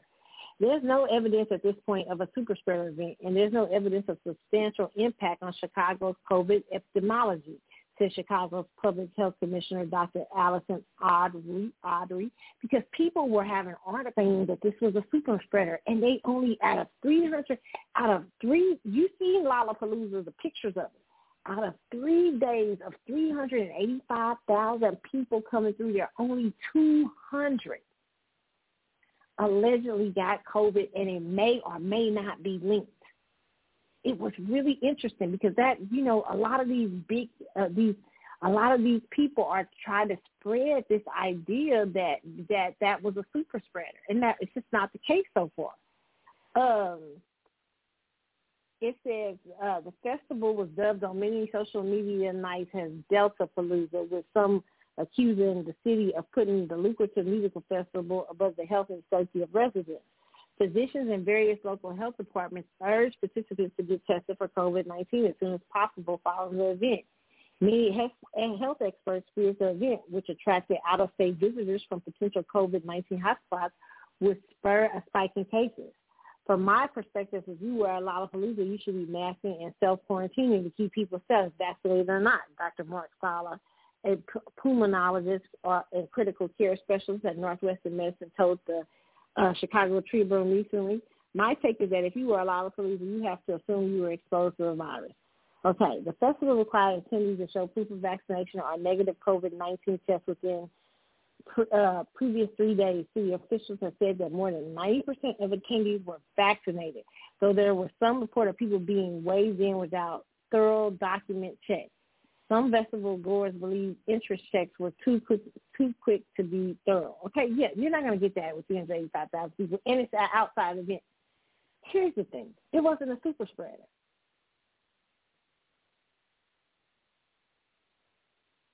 It was an event with people like next to each other, crunched up together. Not a super spreader at all. COVID is about some of it is hype. Not all of it. It really are people getting sick and dying, but some of it is hype. And I and my question is, for what reason are y'all doing that? It's very interesting. COVID nineteen, I say, figure in the next fifteen to twenty years is when we'll really find out the real truth of what COVID really is, what the real deal is. But it is interesting they were calling it all these things social media is often used to hype up these narratives about social spreaders and everything. It's just not. Not wasn't a super spreader. And there's been a lot of other events outside and happening and stuff like that. Not super spreaders. Interesting. The things we think and I, sometimes what we're getting with this virus is very interesting. It's very interesting. I don't think, here's my personal opinion, like that doctor was saying, we need to just, you if you was at Lollapalooza, you need to quarantine. Here's my thing. I don't think they even know enough about the virus and its different variants. I don't think they understand it because you keep hearing different things from CDC, from WHO, from WHO, and this person over here and this person. I've read so many articles. I've been reading stuff about COVID-19 since actually late January of last year before it even got into America yet. And I even listened to experts, two of the main experts in a different country on COVID-19, like back back in February of last year. I, they don't know enough. And I don't, I think they're still learning themselves. And I think you have a situation where you have a president who has open borders right now. And then any and everybody come in and you talking about it's unvaccinated people spreading it. No, maybe it's damn it, you letting everybody in at the borders and dropping various illegal immigrants off in cities, allegedly. And just leaving them there with no COVID testing. No, that's the super spreader. Please, what's going on with people? Because, you know, you're telling people to get vaccinations, but on the same hand, you're not protecting uh, the borders. It's crazy. Nutty, okay? So, um, and which I'm going to talk more about that tomorrow, too, in one of the stories. One of the stories is going to be about that, about that. And um, uh, let's see. I wanted to touch on Jennifer Hudson, too. A lot of people went to see Respect this week. I always tell people, listen, you're gonna like respect, and the reason why you're gonna like respect, a lot of people are gonna like respect because Jennifer Hudson sings her way through it, and it's a guest, great cast that is surrounding Jennifer Hudson that helps uplift her in this movie. But Jennifer Hudson neither looks like, sounds like, or acts like Aretha Franklin in this movie. If you go back, watch, watch, watch Respect, and then go watch Aretha talk and stuff, you'll be like, who she? Whose accent was that? I thought she was acting as Tina Turner. I didn't know who she was with. call me. You can call me Miss Franklin. Well, she said Miss Franklin. I prefer you call me Miss Franklin. She was trying to get. she was trying to get Aretha Southern draw. It sounded nothing like. it was hot mess. But listen, she still did a okay, a decent job. She's just not Oscar worthy. I don't think an Oscar worthy performance whatsoever. Unless you're giving it to her for singing. If you're gonna give it to her for singing her way through the movie, I, I I think you're acting someone's life story. And here's what I would prefer to see. I prefer a different movie. I prefer to see another movie done by. I said I was going to give Cynthia Erivo a chance. Now I haven't got a chance to sit down and watch the Cynthia Erivo one. I'm going to do that. I'm gonna give y'all my honest assessment of who is the best Aretha. But I prefer them to do uh, uh, now go back and just do the whole Aretha Franklin thing over. But they're gonna overhype Jennifer Hudson because I'm already hearing the Grammy. It's an Oscar buzzworthy. Oscar, Oscar. I said people who saying Oscar has never listened to Aretha talk, never paid much attention to Aretha. She she didn't act sing. And even Tavis Smiley, who was on the other day, who's really good friends with. uh He was on uh, something the other day he's really good friends with Aretha, and he wrote the same thing. He went, he wrote today that he went to see the movie. He said I was really good friends with Aretha. He said, and uh, he said that you know Jennifer done a decent job, but she neither acted nor sounded nor looked like Aretha.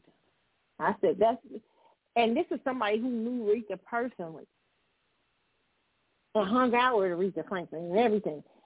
But I can tell you that just by I'm a big fan. And I always, I, I've been watching Aretha interviews and stuff for years. Aretha, she was nothing like Aretha Franklin in this movie, and I don't think she deserves awards. Now the cast, phenomenal. Should get big time awards. Okay, love the cast. All right. Uh, so yeah, that's it, you guys. That's all that I'm going to talk about. We're going to do a part two. I'm going to come with a part two sometime this week, hopefully. I got a lot going on this week. I don't go back home. Nobody can't see. I got a lot of shit. I got a lot of stuff. Pray for me. okay?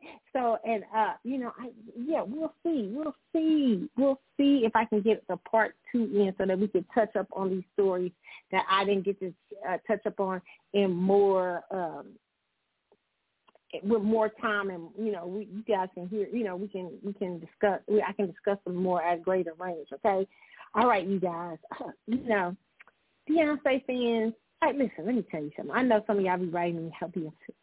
Cause I didn't like you, Beyonce. Listen, I don't hate her. I really do like her. I explain this to them all the time. I just think she's overinflated. And I love, you know, I like bursting a balloon that I just feel is not real. When there's other artists out here who who who do great work and they don't get that hype. And and it's it's not a hate. I don't hate her. I just think that she's overhyped, and I think you know, it is what it is. but I do like some of her music. Remember, I told y'all my theme song is Schoolin' Life. That's my song right there. I like that. It's a Beyonce song. Okay, I'm not hate hate her. I just have a strong opinion about her. Okay. All right, you guys. So thank you guys for hanging out with me like you do every week. I so appreciate you. I hope you guys have a wonderful, wonderful night. Me, what am I gonna getting ready to do? I don't know. You know, I was thinking I was gonna go look at the tickets for the Lights Festival or whatever. They're selling pretty good. Yeah, we're trying. I'm trying to decide if I should go to, you know, for this, to, to see to see this.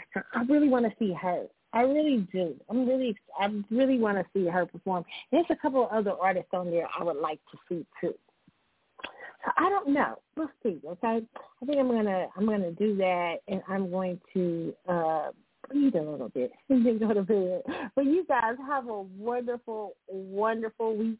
The rest of your week, enjoy, enjoy, enjoy, and I will see you uh, for part two sometime this week. Okay. All right, so we're going to lead out with I don't even know. Oh, let's leave out. I know what we'll leave out with. My home, uh, um, uh, my hometown, one of my hometown favorites. He's from my hometown. Great jazz artist. Really loves style. I hope that you know what. I hope we need to interview him one day. I like him a lot, and I like his music. Julian Vaughn. I'll leave out with Sway. It's the CC show. Y'all have a wonderful one. I'm out. See ya. Good night.